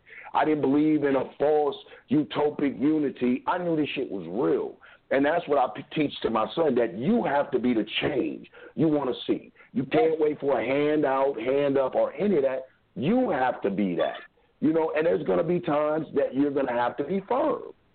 You know what I'm saying? Yes, it ain't, yes, you know, don't get. there is a balance. Yeah, that's all I'm there- saying. there is a and he will never be allowed to blame. He will never be allowed to blame his elders for his shortcomings or his imperfections. Man, the hell up, son. That's what I'm gonna tell him. I don't- you blame your elders or your for your shortcomings and imperfections. I don't understand. I don't think. Okay, so here's here's it's a paradox because the young people are saying they're not really blaming us; they're just moving on. They're just moving. They're just like, well, later, like you know, we we're moving on. But if they're just moving on, and then say, okay, well, well, you're not listening to us, right? Like they're they're gone. They're they're they're moving. They're you know social what are media they saying? Tell me what gone. they're saying. And, and so, Tell me what we're not listening either- to. What are the young people saying? you know, even okay. So even let's let's take what's going on, you know, with voting as an example. The young people have a concern, and I agree with them on this call, but a lot of people don't. And so somebody sticks their neck out to try to say, hey, we should, if you're going to vote, you should actually get something for it. And here comes this this wave, this this wave of of of this condemnation on top of them, and they're not moved by it. And and so when they make when they say the older generation is just scared and don't know what they're you know, and and this and that, I have nothing to say about it, right? But I mean, they're just you- moving on. It's of a new way to do things. You Right. haven't told me anything young people are saying. They're, they're, they're, most of their criticism and condemnation, and especially about voting, if we're being specific, comes from themselves. A lot of our generation, older generation, are saying, trying to show them the importance of participating in the government that participates with them willingly or unwillingly. One of my concerns But- for the young see, people is the apathy. But, hmm? But Go ahead. but that's I'm the listening, brother. thing. There's a gender there's a, there's a generational divide because if you look at those who are saying tangibles, if you look at those who are saying nope, no tangibles, no vote, nope, nope, nope, and then you look at the ones that are coming out against them, calling them stupid, like you know, on all these media outlets, those are older people like us, like they're not young, right? There's a there's a, there's a there's a and it's all in the news. They're talking about how young people, how Joe Biden is not connecting with young black people and this, that, and the other, and whatever. I mean, there is a generational thing going on here. They have a new way they want to do things, But and they're being. So where's look at what's blame? happening to it is Ice Cube. Look at what's happening Right, to I, Ice I, okay. don't, I don't think it's an issue. I don't think it's a blame game. I really don't. And I want to let Ma- Makeda get in this also as a sister. I don't think it's a blame game. I think it's there are roles that each generation has to and has to I agree with look that. at in I agree themselves. with that. You know what I mean? Like there are things we as elders Mhm. can do better. There are things that our youth Yes. can do better. You know what I mean? And there are ways that Mhm. the youth have fastened into their belief system that is just incorrect. And there are ways that we have fastened. I'm not an elder, by the way. I'm only 51. That's the first mistake. Okay. I'm not an elder. right, Okay? right. Number one. Right. I'm 51. I'm 51 years old. Right. I'm still in the. I'm still in the race. You know what I mean? Elders are 80 you- and better. You know what I mean? But even Shaka, that, can I just jump in there for a minute white- with that? And I won't be long with it, I promise. But I just want to add to that point. I promise I won't be long with it. I think that you touched on the problem. We are in our. We're still fighting a revolutionary understanding. It's we don't have it. So if Right. they look at us like, well, y'all this and that, we're still fighting. I'm 48. Right. I'm still very much in the fight. Exactly. Go ahead, brother. See, Sorry. Thank you that- for letting me say that. That yeah. that part yeah. of it, that's Shaka Shakur. I take responsibility for that part because I, Right as a right on. revolutionary, have not been successful in explaining to young people the paradigm of African civilization and what an elder is in African civilization, as opposed to the European definition of elder. The European definition of elder is anybody over 18 or over 30. You know what I mean? That's their definition. So where I fell short, or where I continue to fight against, is the European definition. We're approaching a lot of these subjects with a European periscope, and because we're looking through the eyes Well, you of the say that. we keep running. Yes, we sir. keep running into all these roadblocks. You know what I mean? So Yep. we have Yep. learned defensive behaviors, and we've learned defensive conditions. Like I gave an example many shows back when I talked about how we talk to each other. In the beginning, it was a method to save our family. I had to call Makeda a no good bitch in front of the white man so he didn't take her from me or use her against me. But Makeda and I knew that, man, we only saying that because you know I don't feel like that. I'm just saying that to keep that white man from breaking up my family. And she was like, I know Shaka. And we told our kids, when I talk down to you, I'm not really talking down to you. I'm saving the white man from separating us. And the little kid was like, I know daddy. I know mommy. So we had an understanding because we still operated through an African lens. But we have lost the African lens because we have bitten into the European apple. And we've now started to process everything from the Europeans' perspective. Even what we think is bravery, what we think is uprightedness, what we think is negative, what we think is positive, all of that shit is given to us and we give it to ourselves from a colonial perspective. So if we're going to solve this problem, the first thing we have to do is let's go back to the drawing board. What makes an elder? What is an elder and what is an old motherfucker? Okay?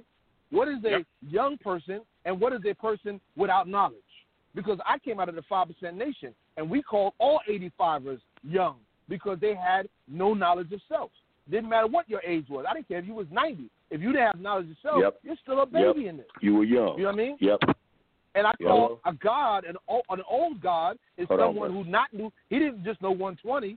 He had an understanding of 120. But you weren't an elder until you completed the cipher. And most people that complete the cipher are 100 years old. Elijah Muhammad told us that. So it's a lot of things we have to go back and look at again. Because if that's the case, we'll never get out of this. You know what I'm saying? That's just my perspective. You know- and I think that that is a lot of the problem.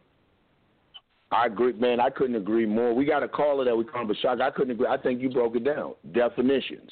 I think that is where a lot of us that are very active in the revolution maybe even take offense of being called an elder. Like we had a period and we blew our period. It's like, brother, I'm still fighting with you.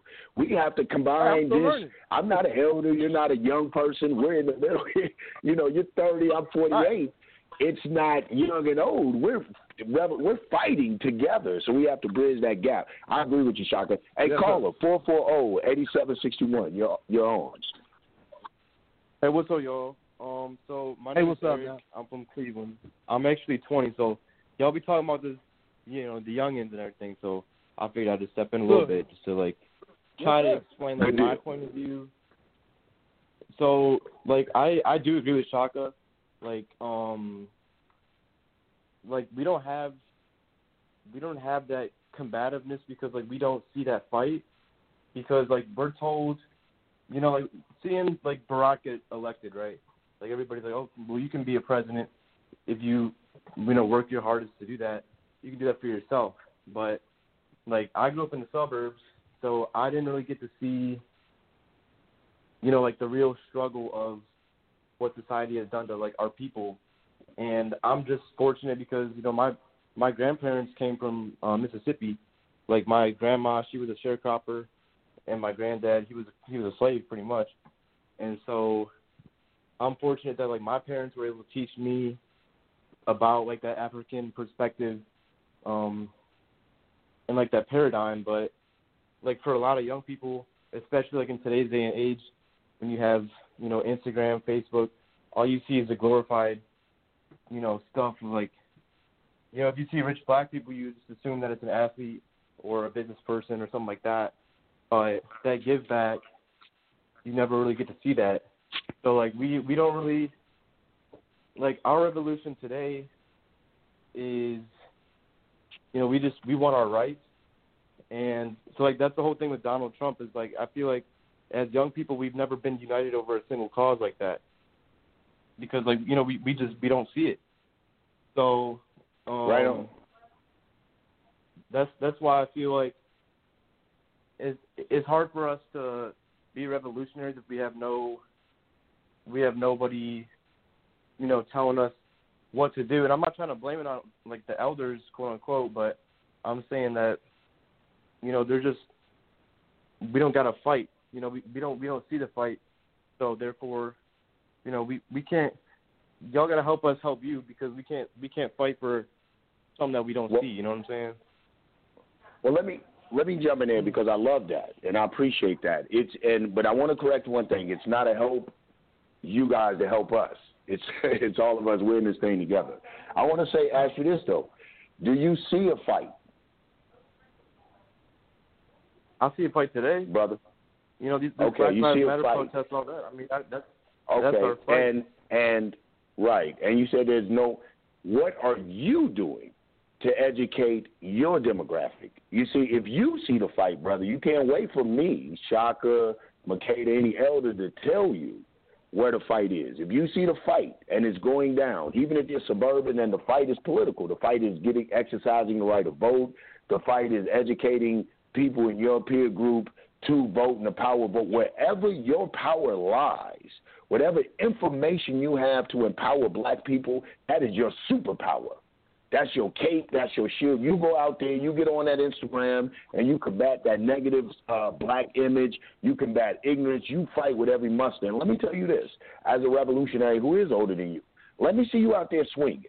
Come across an Instagram page, anything, and you will be surprised at how many people will rally to your cause. What we're saying, young people, and I'm not saying all young people. I'm not making a sweeping indictment. I work with. I had chairman work on my show who is like a 28 year old chairman in Atlanta, third generation Panther Party dynamic. Used to be my lieutenant when I was chairing in Atlanta. When he was 18, 19, I made him a lieutenant. Saw that potential. To see that growth is beautiful.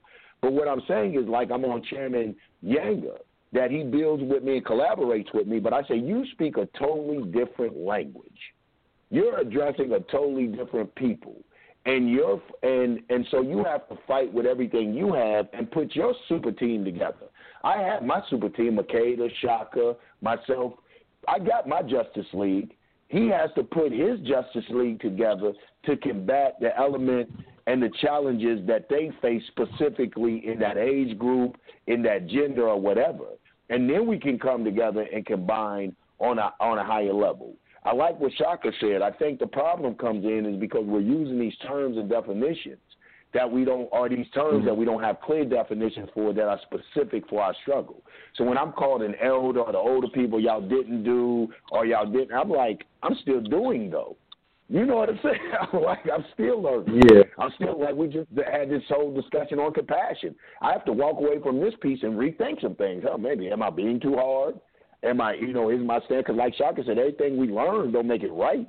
You know what I'm saying? It just means shit, we we some old Negroes with some bad habits. So I have to go back and reevaluate. So I'm still learning. I don't think we can get to the point where everything is so concrete because one day, brother, you're 20 now. 10 years from now, you're going to be 30. And it's going to be the same thing. So I think it's just all about empowering one another to fight in our spectrum, knowing what our particular fight is, knowing what our superpower is, and coming together in whatever gender, age, or whatever, uh, uh, uh, or whatever, class, even class. I believe in a unified class struggle. You know, even class coming all together and saying, okay, this is how this empowers us as a people. But the blame game, I've never been with. I don't blame the youth. I challenge Agree. youth. I don't want to be blamed by the youth. I want to be challenged by them. Well, hey, El, uh, older brother, da da da da da da. But the blame, we, we we we don't have the luxury of that. Sister Makeda, are you on the line? She is not on the line, brother. That's why I think she dropped. I'm like, well, I just want to say one of the things that that that changed Shaka Shakur, it, it was it was an elder sister that really sat me down and was like, you know, brother, you got a lot of things right, but the one thing you're missing is that love. You know what I'm saying? And when I say love, I'm not talking about that hallmark stuff. I'm talking about like lifting. I I say love, lifting our vision eternally. She said, you know, a lot of your generation shouldn't have had. You shouldn't have had to find a lot of things on your own, but because we got so beat up in the '60s, we were in recovery when the '70s and the '80s. When you needed somebody to tell you, we just wasn't there for whatever the reason. You know what I mean? And he was like, so we inadvertently kind of like dropped the ball on you guys. And she said, you know, so we're not blaming you. We're proud of you. So that's why I say to young people, I know that Shaka Shakur has had shortcomings, and ha- and I have shortcomings. So when I see my young people moving in a direction that is good, I thank you on that. I, I'm like, yeah, that's what's up. You did that shit. But then I'm like, okay, now hold on. Even though you did that shit, let me tweak it for you because you, you're making some wrong moves now. You're about to make some wrong moves. And at that point is when I need the, the younger generation to say, you know what?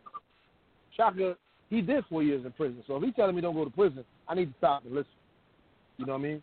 Or if he's telling me don't do I need to stop and listen. I don't need to say, man, that old nigga don't know what he's talking about. You know, I need you to stop and listen. So it's, it's what I'm saying. But that's very African, though. You know what I mean? Very African. Yeah. And I think if we if we can get back to that just that African center, man, it it, it would benefit us so much because manhood training consisted of men training men. I didn't look at you as a little boy. Yeah. I looked at you as a man. You're just a man that don't know as much as I do. So I'm going to show you what I know to further your manhood. But I'm not taking your manhood and your sisterhood or et cetera from woman to sister. It's the same same same psycholo- uh, psychosis. I think now what happens is because of the Europeans, because I'm always bringing back to that white man. That white man is the master of individualism, by the way. So anything we're doing, we're doing because he taught us. And that's not blaming for those that always go blaming the white man. Nope, that's not blame. That is clinical analysis. Facts. I see where the problem started. It's a fact. He did that. Yeah. Now that he did that, we have to deal with the repercussions of what he did. So we're Well- not the enemy. We're not each other's. We're not each other's enemy. We are the victims. We're not eternal victims. We're not sympathetic needing victims. But a victim is someone who has been been affected by someone else's action. Let's be clear about that. So I want to change some of that because a lot of young people say, "Man, we can't blame the white man. That's that victim shit," and that's another ploy of the white man. He has put that in the game. He's like a pimp. Now you know whether you know about pimping, pimps survive because they teach the prostitute that anything other than what I tell you is a lie. You have nobody. Nobody cares about you. All you have in this world is me. And the white man has pimped us into believing that only he cares about us. So whenever we speak to each other, we don't care about each other. We don't know what we're talking about. So we have to change that mentality. So that's why I say to the young people, on a scale of one to ten, you had a seven, and it's a strong seven. But you got to get to ten, young people, younger people, you know, and you got to get to ten by following a little bit, a little older person. Stop calling me a goddamn elder. I'm not an elder. I don't have this shit figured out. Elders are people who have experienced all of it. So I'm older than you. I'm a little more seasoned than you. But I go to people and ask questions too. And I think a lot of it is because a lot of people my age pretend like we know it all. We pretend like we got this shit figured out because we really don't. We want you 20 years old to look at me like I'm the the all knowing the the shit because I have a a, a self esteem deficiency thanks to the white man. That I believe that the only way I can build my manhood is to perpetrate like I got it all together and teach you a bunch of bullshit. We're gonna stop that cycle. That's it. We're gonna stop that cycle by telling the truth. And the truth is, young people, we need you like you need us. We need each other, and we have to grow and learn together. You have to give me the innovative side of what's going on now, and I have to give you the history of what was. Together, we have to be Sankofa. We have to be Sankofa, And you- and we have to feed on the past. And I love that, and I and and and and to build on that, especially to young brother, and I love what Shaka said when he said innovative. You guys have to be the innovative side and everything. That's my whole thing. You know what I'm saying? I want to see what young people want to do. I don't want young people to come to me and tell me what they should do. Tell me what they want to do, and allow me to advise in that. You know what I'm saying? Tell Right, me, right. you know, what what plan you got, where the fight is, what what, what you're seeing, how you see it, and let me advise you in that. Because I can't tell you what you mm-hmm. should Right. do. Like you said, the game's changed. You guys are on, you know, there's different music, there's different narcotics out there, there's different social that you guys have to deal with cyberbullying. You guys make one mistake, that shit is international. I couldn't imagine the pressure. When I was in high school, you know, we did stuff and it, and now it's few people that remember the stupid stuff I did in high school. Y'all do something in high school now, man, that's it. It's a wrap. You know what I'm saying? So the Mm. pressures and everything that you guys do are different. So, yo, rap to us. Tell us what you're going to. You know, um, let us know what your particular fight is specifically. Allow us to advise you, and we can show you how that ties in correlation with bigger fighting, like what Shaka said, who the true enemy is. But if you can't Right. articulate your fight, and we get, I'm mad at you because you ain't telling me what's going on, and you mad at me because I don't know what's going on. Shit. you know, there it is. Right. There it is. And, and, and also, you know, so I, I love would it. say to this, what I will, what I will say to this generation is, and this is where I do agree with Yanga, get out your feelings. You know, this Yeah. is an overly political correct time. Get out your feelings. Everything you say is not going to always be accepted. You know, you know, Mm. and you got to just understand that everything you say is not going to always fly. And if it don't fly, don't mean you a bad person. Don't mean I don't love you. It just means that that shit you talking right now is not applicable. Plain and simple. Bottom line, you're not going to get a trophy for just showing up. You got to work and get that trophy. If you lose, you come in second place. That's what you are for right now, and we can work on being first place. Don't give up. Right. Don't, don't go in the corner mad. Don't get. Don't do that. Now that's the difference between this generation and our generation.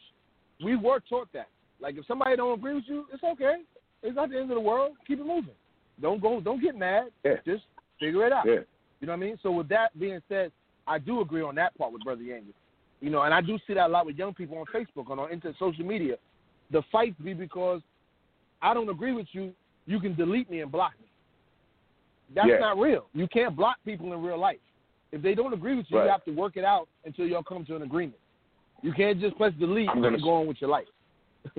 I'm gonna start a new organization type thing. Right. We we we and these are some of the wisdoms like you're saying, Shaka, they could get from us. I agree with what Shaka's saying, you know, Right. maybe we don't have to be as hard. Those brothers, us warlike brothers that been raised by them OGs, we need to slow down a little bit. I know we are I know we from that era of caving their chest in. See y'all young people don't remember that.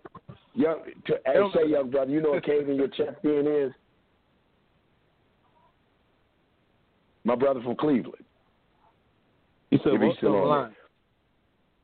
You Do you know when there, somebody say cave, when they say cave your chest, You know what you know what that means? Page your test? No, I don't.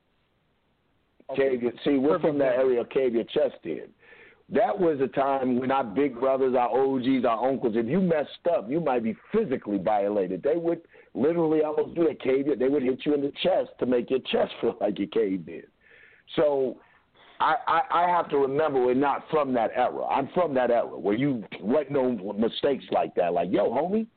But what what we so there is that combination there that we have to uh meet one another. But one of the things I will say from that era we came from, like Shaka's talking about, is if people didn't agree with us, if we lost uh, uh, a football game or any game, we went back, we watched highlight films of the opposing team, we trained harder, we had longer practices. The coach would make us practice on Friday and Saturday, whatever it took to begin Right, right. to win. We love, we took the loss, the defeat as a lesson. We didn't blame the other team. We didn't blame the cleats and all of this. Um, so we do see that. But I agree with Shaka. It's just an imposition of more European culture because with European culture becomes a sense of entitlement and a sense of privilege. And I think that sometimes that can be dangerous because, you know, as each generation goes on, we wake up feeling just, uh, you know, like things should automatically happen and forgetting the effort and the struggle it took to get us to this point. And that's all I'm stressing is that that struggle, uh, the tie to history, the way that it was done has to be very real. You don't have to do it the exact same way, but knowing how things were done in the tie to history so that you can, we can develop practical strategies for the next right. generation. You yeah. know. And I, I just want so I appreciate. I say, what's your name, brother? I, you said what's your name, name, bro? time, but, to, um, I was just about to ask, what is your name, brother? We want to keep it. We want to stay in touch with you. I was just Word. about to ask that.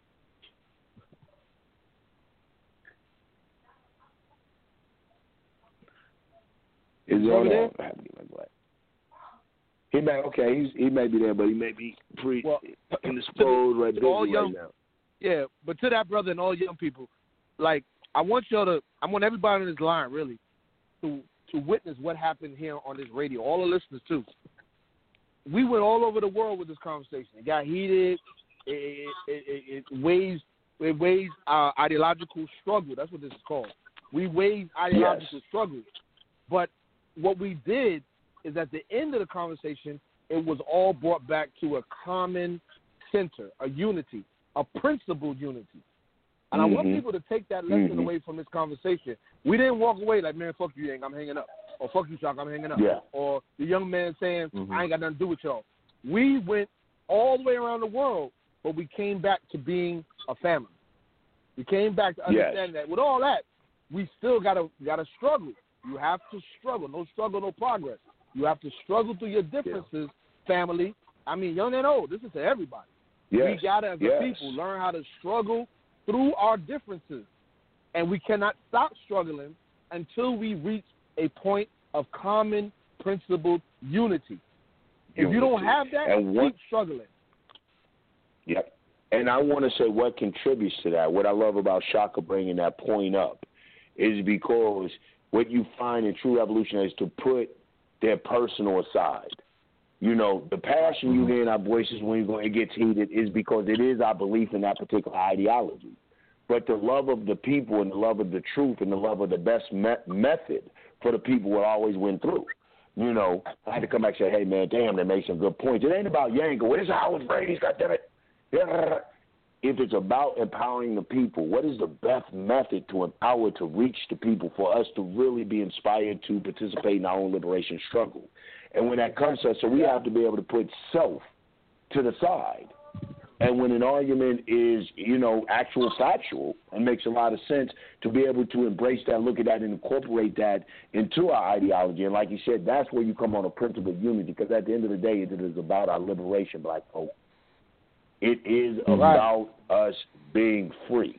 And that's why I say, in, the, in, in, the, in my conclusion, like you said, Shaka, that's why I don't get mad at passionate people. As long as they don't get personal, but be passionate Right. about the ideology because you're discussing your goddamn freedom. You better have some emotion in it.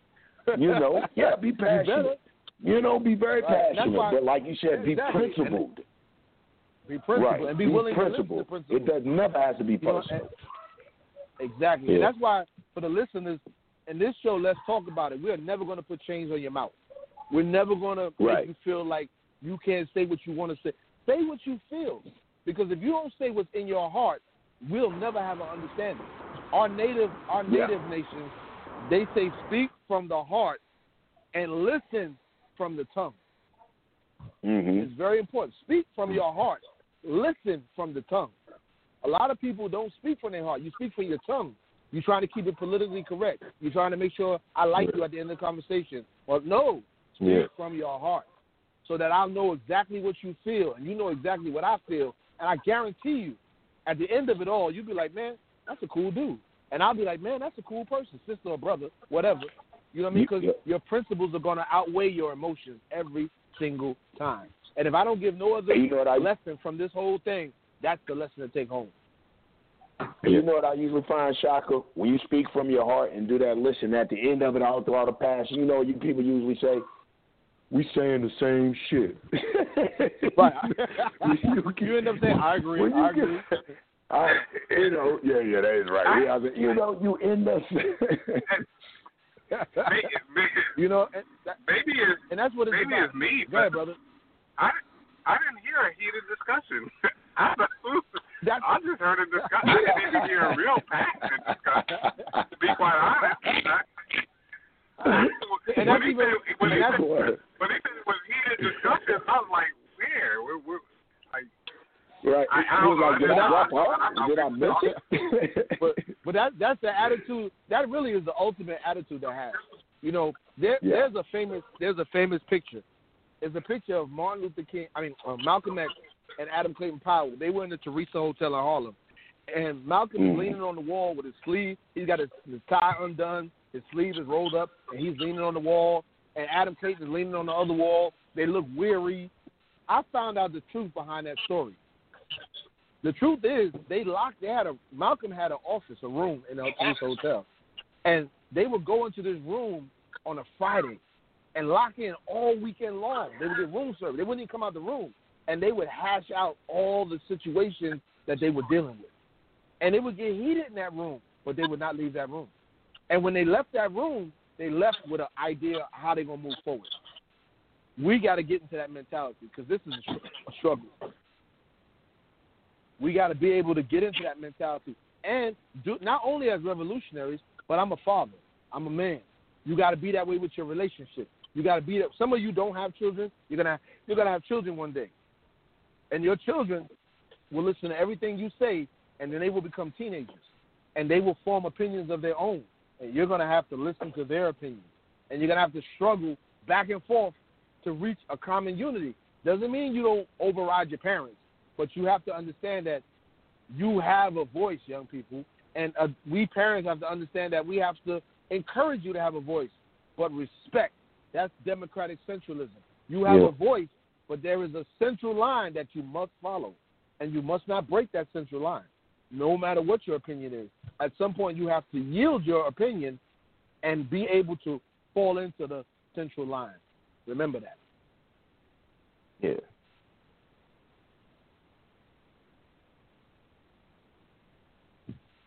And that's all Brother Shockey had to say for now. yeah, that's real. that's real. You know, and that's and that's what it's. You know, at the end of the day, man, that's what the the fight is for. Is just for a better future for us, better living conditions, our place. You know, continuity, man, continuance, and it's always going to be a, a, a discussion. And I like um, Right. what the brother said. He's like, I didn't even hear it get heated, but we, when we say we go back to the uh, what we were saying at the offset of the show in the initial in the beginning of this program, when we took those people who familiarize themselves with revolution, uh, will see that even in the so-called American Revolution, you're going to have those. When you're discussing your destiny, when you're discussing your future, Right. there should not be any voice who has a stake in the future of black people that don't, that doesn't make itself known. I would That's right. encourage black people to be a part of every organization that deals with your your your particular or your specialty or whatever. If you're NAACP, in the Nation of Islam, you know, familiarize yourself with black empowerment. And then if your appetite grows, don't allow yourself just to be contained to these one organization. If your appetite grows and your desire grows and that organization doesn't feed that or fuel that, expand outside of that. We have to understand that concept of reality that there are no. I think my brother here on the line is one of those people that I always saying about, and I love like what he says about our young people. It is in your, and what this is what I loved about Huey. Not just young people, Huey did it. He redefined revolution. You know, Right. a lot of people don't give Huey that credit for that. Just like you got Mao that took Marx, and now you got Maoism. You got Fidel that took Marx and Leninism. Now you got Fidelism or a Sheaism, a Guevarism, Right. an understanding of socialist revolution that they call Guevarism. You got Lenin did it with Marx, Leninism, and Huey did it. I don't care if they don't give Huey. Huey, I give Huey props for defying revolution, for breaking it down into a new African revolutionary understanding for black people. Huey took and empowered the lumpen. Not since he was inspired by Frantz Fanon, who recognized the power in the lumpen. And the lumpen, for those people that don't know, are the people that's under the working class, the hustler, the people they call the criminal, the dregs of society, the people that Marx said can't be a revolutionary element. Marx said that is Hmm. impossible for them to be a revolutionary element because they don't have anything, so therefore it makes them susceptible to sell out. But Huey said, no, this the fact that they don't have anything make them the prime revolutionary element, and with the right politi- politicalization, make them the perfect revolutionary vanguard. That is a teaching, right. a revolutionary ideology and philosophy. But we sleep on that. So now it's our young people. I love that. So our young people can take these building blocks. You don't have to be confined by socialism, communism, Maoism. That it. Take it and make it ours. Take those and, and, and break out of the walls. And this is what I do see a lot of young people doing, but I challenge that amongst themselves. Like Shaka was saying, there's always two revolutions. So that intra revolution, that internal revolution amongst your generation, amongst your demographic, must take place. And young brother from Cleveland, it's going to be daunting. It's going to be a hard task. You 20. You're going to have Yeah. people your age don't want to hear it, this and that, but this is what we come here to back you. Say, man, she don't believe me? Ask Shaka. Ask Yanga. And if they don't believe us, we'll take it to the original Panthers we know. Shit, we'll go get, uh, you know, uh, Shaka's uncle, our uncle. We'll go get uh, Abu Kahar. We got shit. We got original. Right. So this is where that comes in. But yo, you you got a tough fight, man, and I hope you keep on listening to this show. Reach out to Shock and myself and the brother on the line, those brothers our age that can endorse you, not tell you what to do, but endorse and back you and advise you through the uh, through the process, young brother. and and and use So- this show as your platform. By the way, you know this this show. Right on. Invite shows, your man, peoples. You get get on this show and say, call, let us know. Hey, look, man, we want to talk about this. Hey, this is your show. Talk about it. You know what I mean? Talk about it. Let, this is one place where you have a voice, and you'll never be told, don't say this, don't say that. No, man, let them know how you feel. Yeah, for sure, for sure. Right on. Right You know on. what I mean? And right we love you appreciate for that, that man. too, man. But un- understand, at the end of the day, we do love you. That's another thing I want to put out there, man. We're your brothers. Yeah. We're your Yeah. brothers. Probably old enough to be your Yeah. fathers. But we we sincerely love you, and I don't want to get into the corny. Well, I'll take a bullet for you. No, we love you to the point that I'm not going to take a bullet for Right. you. I'm, you know what?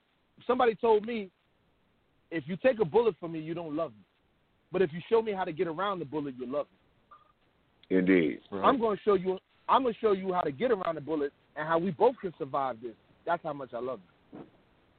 And I want to say this too, young brother, because I love like what how you begin. You said I'm in the suburbs. I'm, you know, this, I haven't been exposed to certain things. Wonderful. That means the efforts Yeah. and the sacrifices of our ancestors have paid off. We didn't want you. We don't want. We. I. I listen. We don't. That, that situation that a lot of our brothers, and this is why I hate that the white man has control of Hollywood because they made that real. I'm from the ghetto, the hood, my nigga. and I like that shit is cool. That shit is stupid. You know, It's we're not cool promoting prosperity, success, the suburbs, that type of living.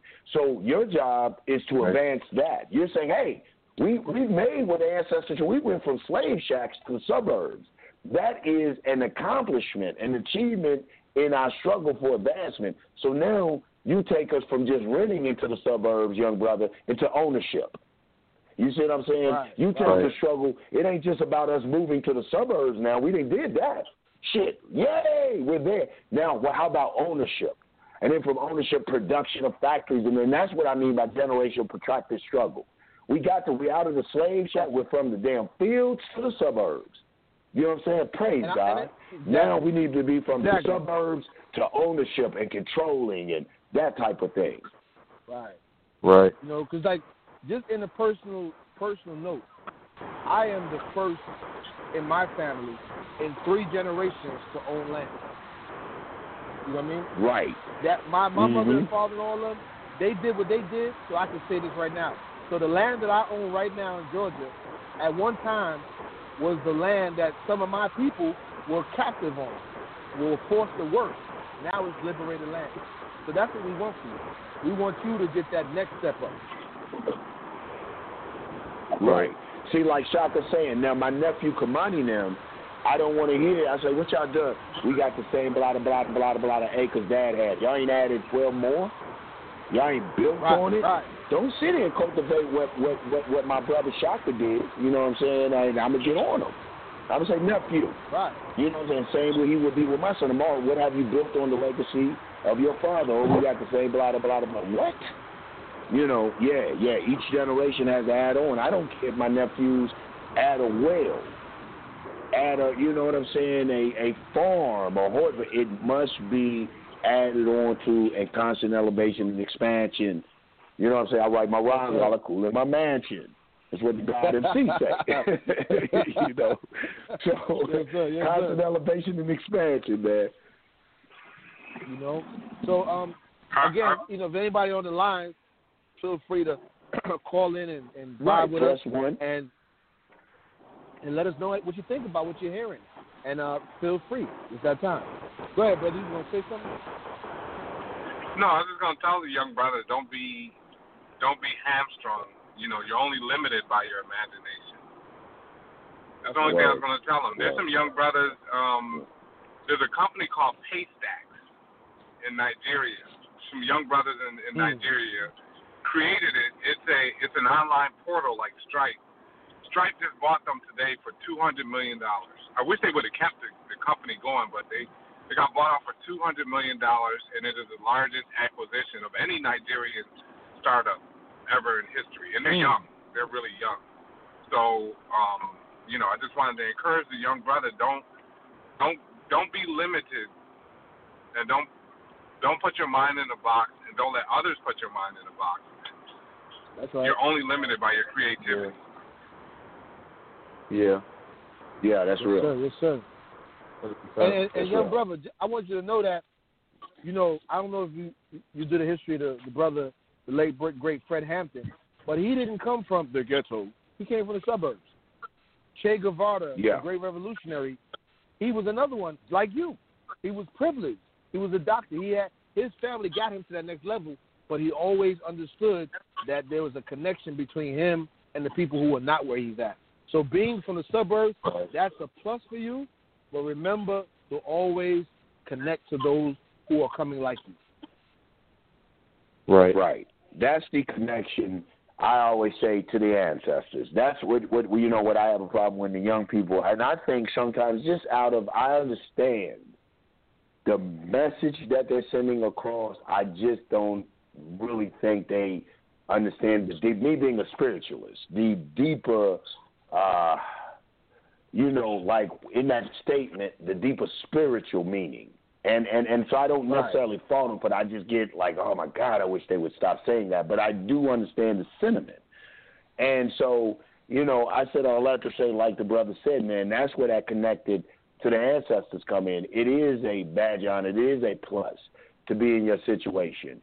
Um, and I think our obligation comes in that we realize because see that's what my grandmother and them I tell you, I went backwards from what my family was. You know, I decided to go on the streets, but I have in Kentucky. I come from what they call a lot of black first. You know what I'm saying? I don't know if you, you guys know what that is. You know, black first this, black first that.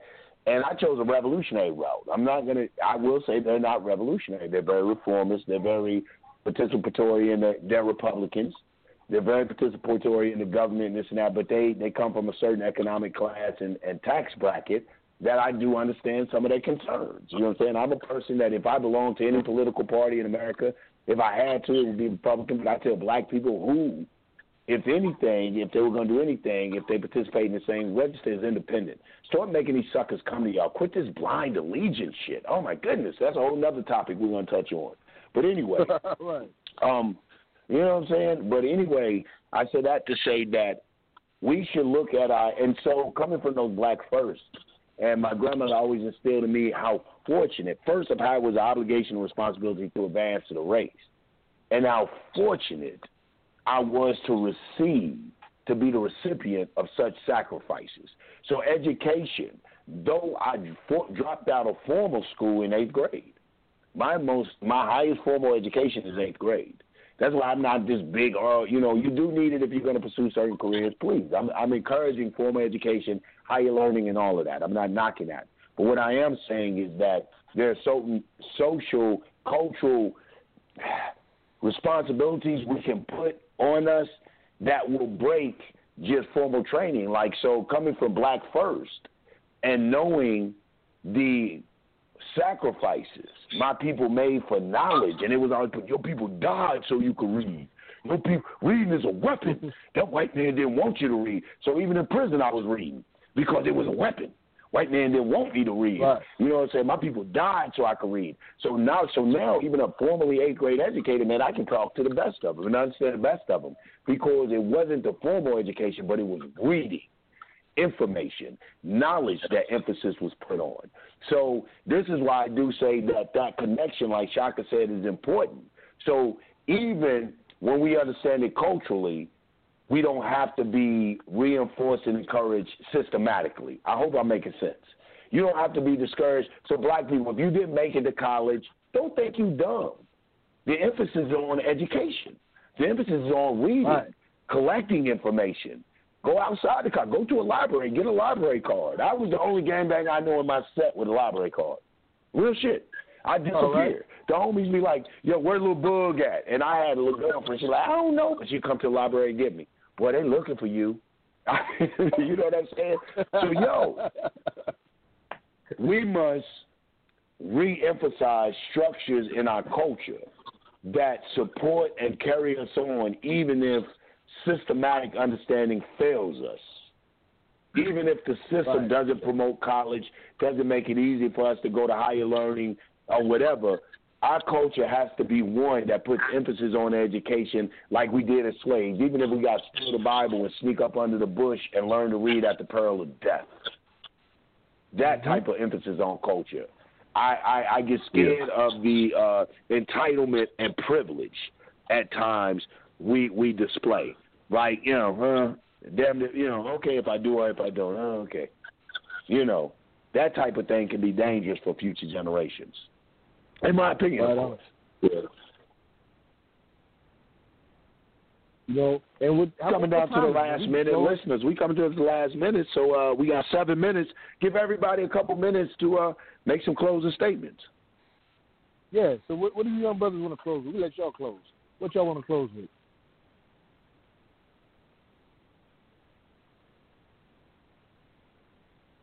Oh, I I do definitely. Can you also hear me? Yes, sir. Yes, sir. Yeah, I definitely I definitely um see what y'all mean for sure.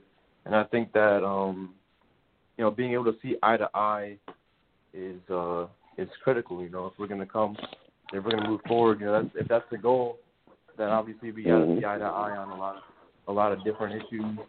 And um you know, I feel like the system is always it's always trying to, you know, you, it's never going to benefit you the way that you think it is. So being able to have that informal training is honestly critical because you know these schools are they're painting a different picture than what reality actually is or what it was. So you got to be able to definitely, um, you know, that's that's like one of the big things that I'm trying to get into more. Actually, is I'm trying to, uh, you know, read up on, you know, the different things that happen throughout history that, you know, you don't always read uh, or you always learn at school. You know, um, All right. and I think like through that that that helps me at least to see the bigger picture, I guess. Right on. Very good. Very good. Right on. Right on. I, you you know, um, we talk about education. Like Yanga, a lot of our generation left school in like the eighth grade. You know, a lot of us left school, we left formal school, and I went on to educate myself too. Believe it or not, I went back to college at 45, and I went on a like a dare, really, just to see. And what I was amazed to see is when I went back to college, everything that I was learning was stuff I had already learned. So, what I took out of that is there is a man, Dewey, the Dewey system. Uh, I forgot his first name, but he taught that it's called the banking system, and he taught that what you learn in life is like a bank and deposit. You deposit your experiences, and then later on, you draw those deposits. You make a withdrawal, and you apply it to the current situation. That's what real education is. So just remember that. Everything you learn is a part of your banking system. And as you move forward, you're going to make withdrawals all the time. So if you never enter a school building in your life, you're learning. Every day you're learning. So take everything you get and understand every book you read, every conversation you have, every image you see is a part of that banking system. And that is true education. Right on. Yeah. Hey, listen, brother, before we go, we tried to catch you. What's your name, Cleveland? Yeah, I'm a I'm gonna reach out to Shaka with a um Facebook message and I'll get y'all uh I'll try to link in with y'all. Word. Yeah, What's, cool. your name, what should we call you on the radio what? program? What's your name? Oh, my name's yeah. Eric. My name's Eric. Eric? Eric. Eric. Eric. Okay. Yeah. Yep. Oh yeah. All right. You know I used to run that Cleveland. What side you on? West side, east side? I'm actually Are you west side? right now. I go to CSU. I'm a student actually, but I'm from okay. the west oh, side. Oh, okay. Yeah, you from the west side talking about suburbs. I'm I'm east side, 105 between Superior and St. Clair. You know what it is? East side. I'm from that hood. Word. So I knew he's from the west side. That's the night. Shaka. It's it's different in Atlanta. Like Shaka down here in Atlanta, the west side is the hood, and the east side is Decatur and better. In Cleveland, it's Right, opposite. right. Cleveland, the east side is the is the crunk, and the west side is a little more, you know, uh, uh, a little more More upper, uh, upper echelon. Yes, man. Okay, you go you, to got that east side, you. man. You know, it's a trip. Yeah. Hey, listen, it's we, we appreciate everybody. Listen. Right, right. Cleveland in itself is crazy. You know, they say Cleveland is cursed. They say the Native Americans cursed Cleveland. Turtle Island is what they call it. So Wow. Cleveland itself, that's a whole nother story. So we're gonna have to have uh, Eric back on and, and tell us about how he maintains sanity in an insane environment. Listen, we appreciate everybody. we appreciate everybody for listening in. Man, check us next Tuesday. You know what it is? Let's talk about it. With that, I'm gonna leave you like we greet you with Kusu. Wake up, clean up, king up, queen up, and definitely stand the hell up. Stand up. That's right. Right on. Right on.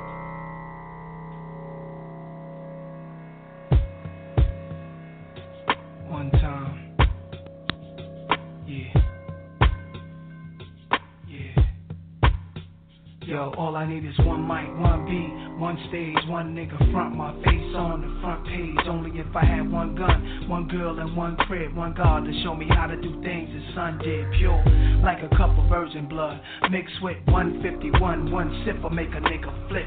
Writing names on my hollow tips, plotting shit, mad violence. Who I'm gonna body? This hood politics acknowledge it. Leave bodies chopped up in garbages. Seeds watch us grow up and try to follow us. Police watch us roll up and try knocking us. One knee I duck. Could it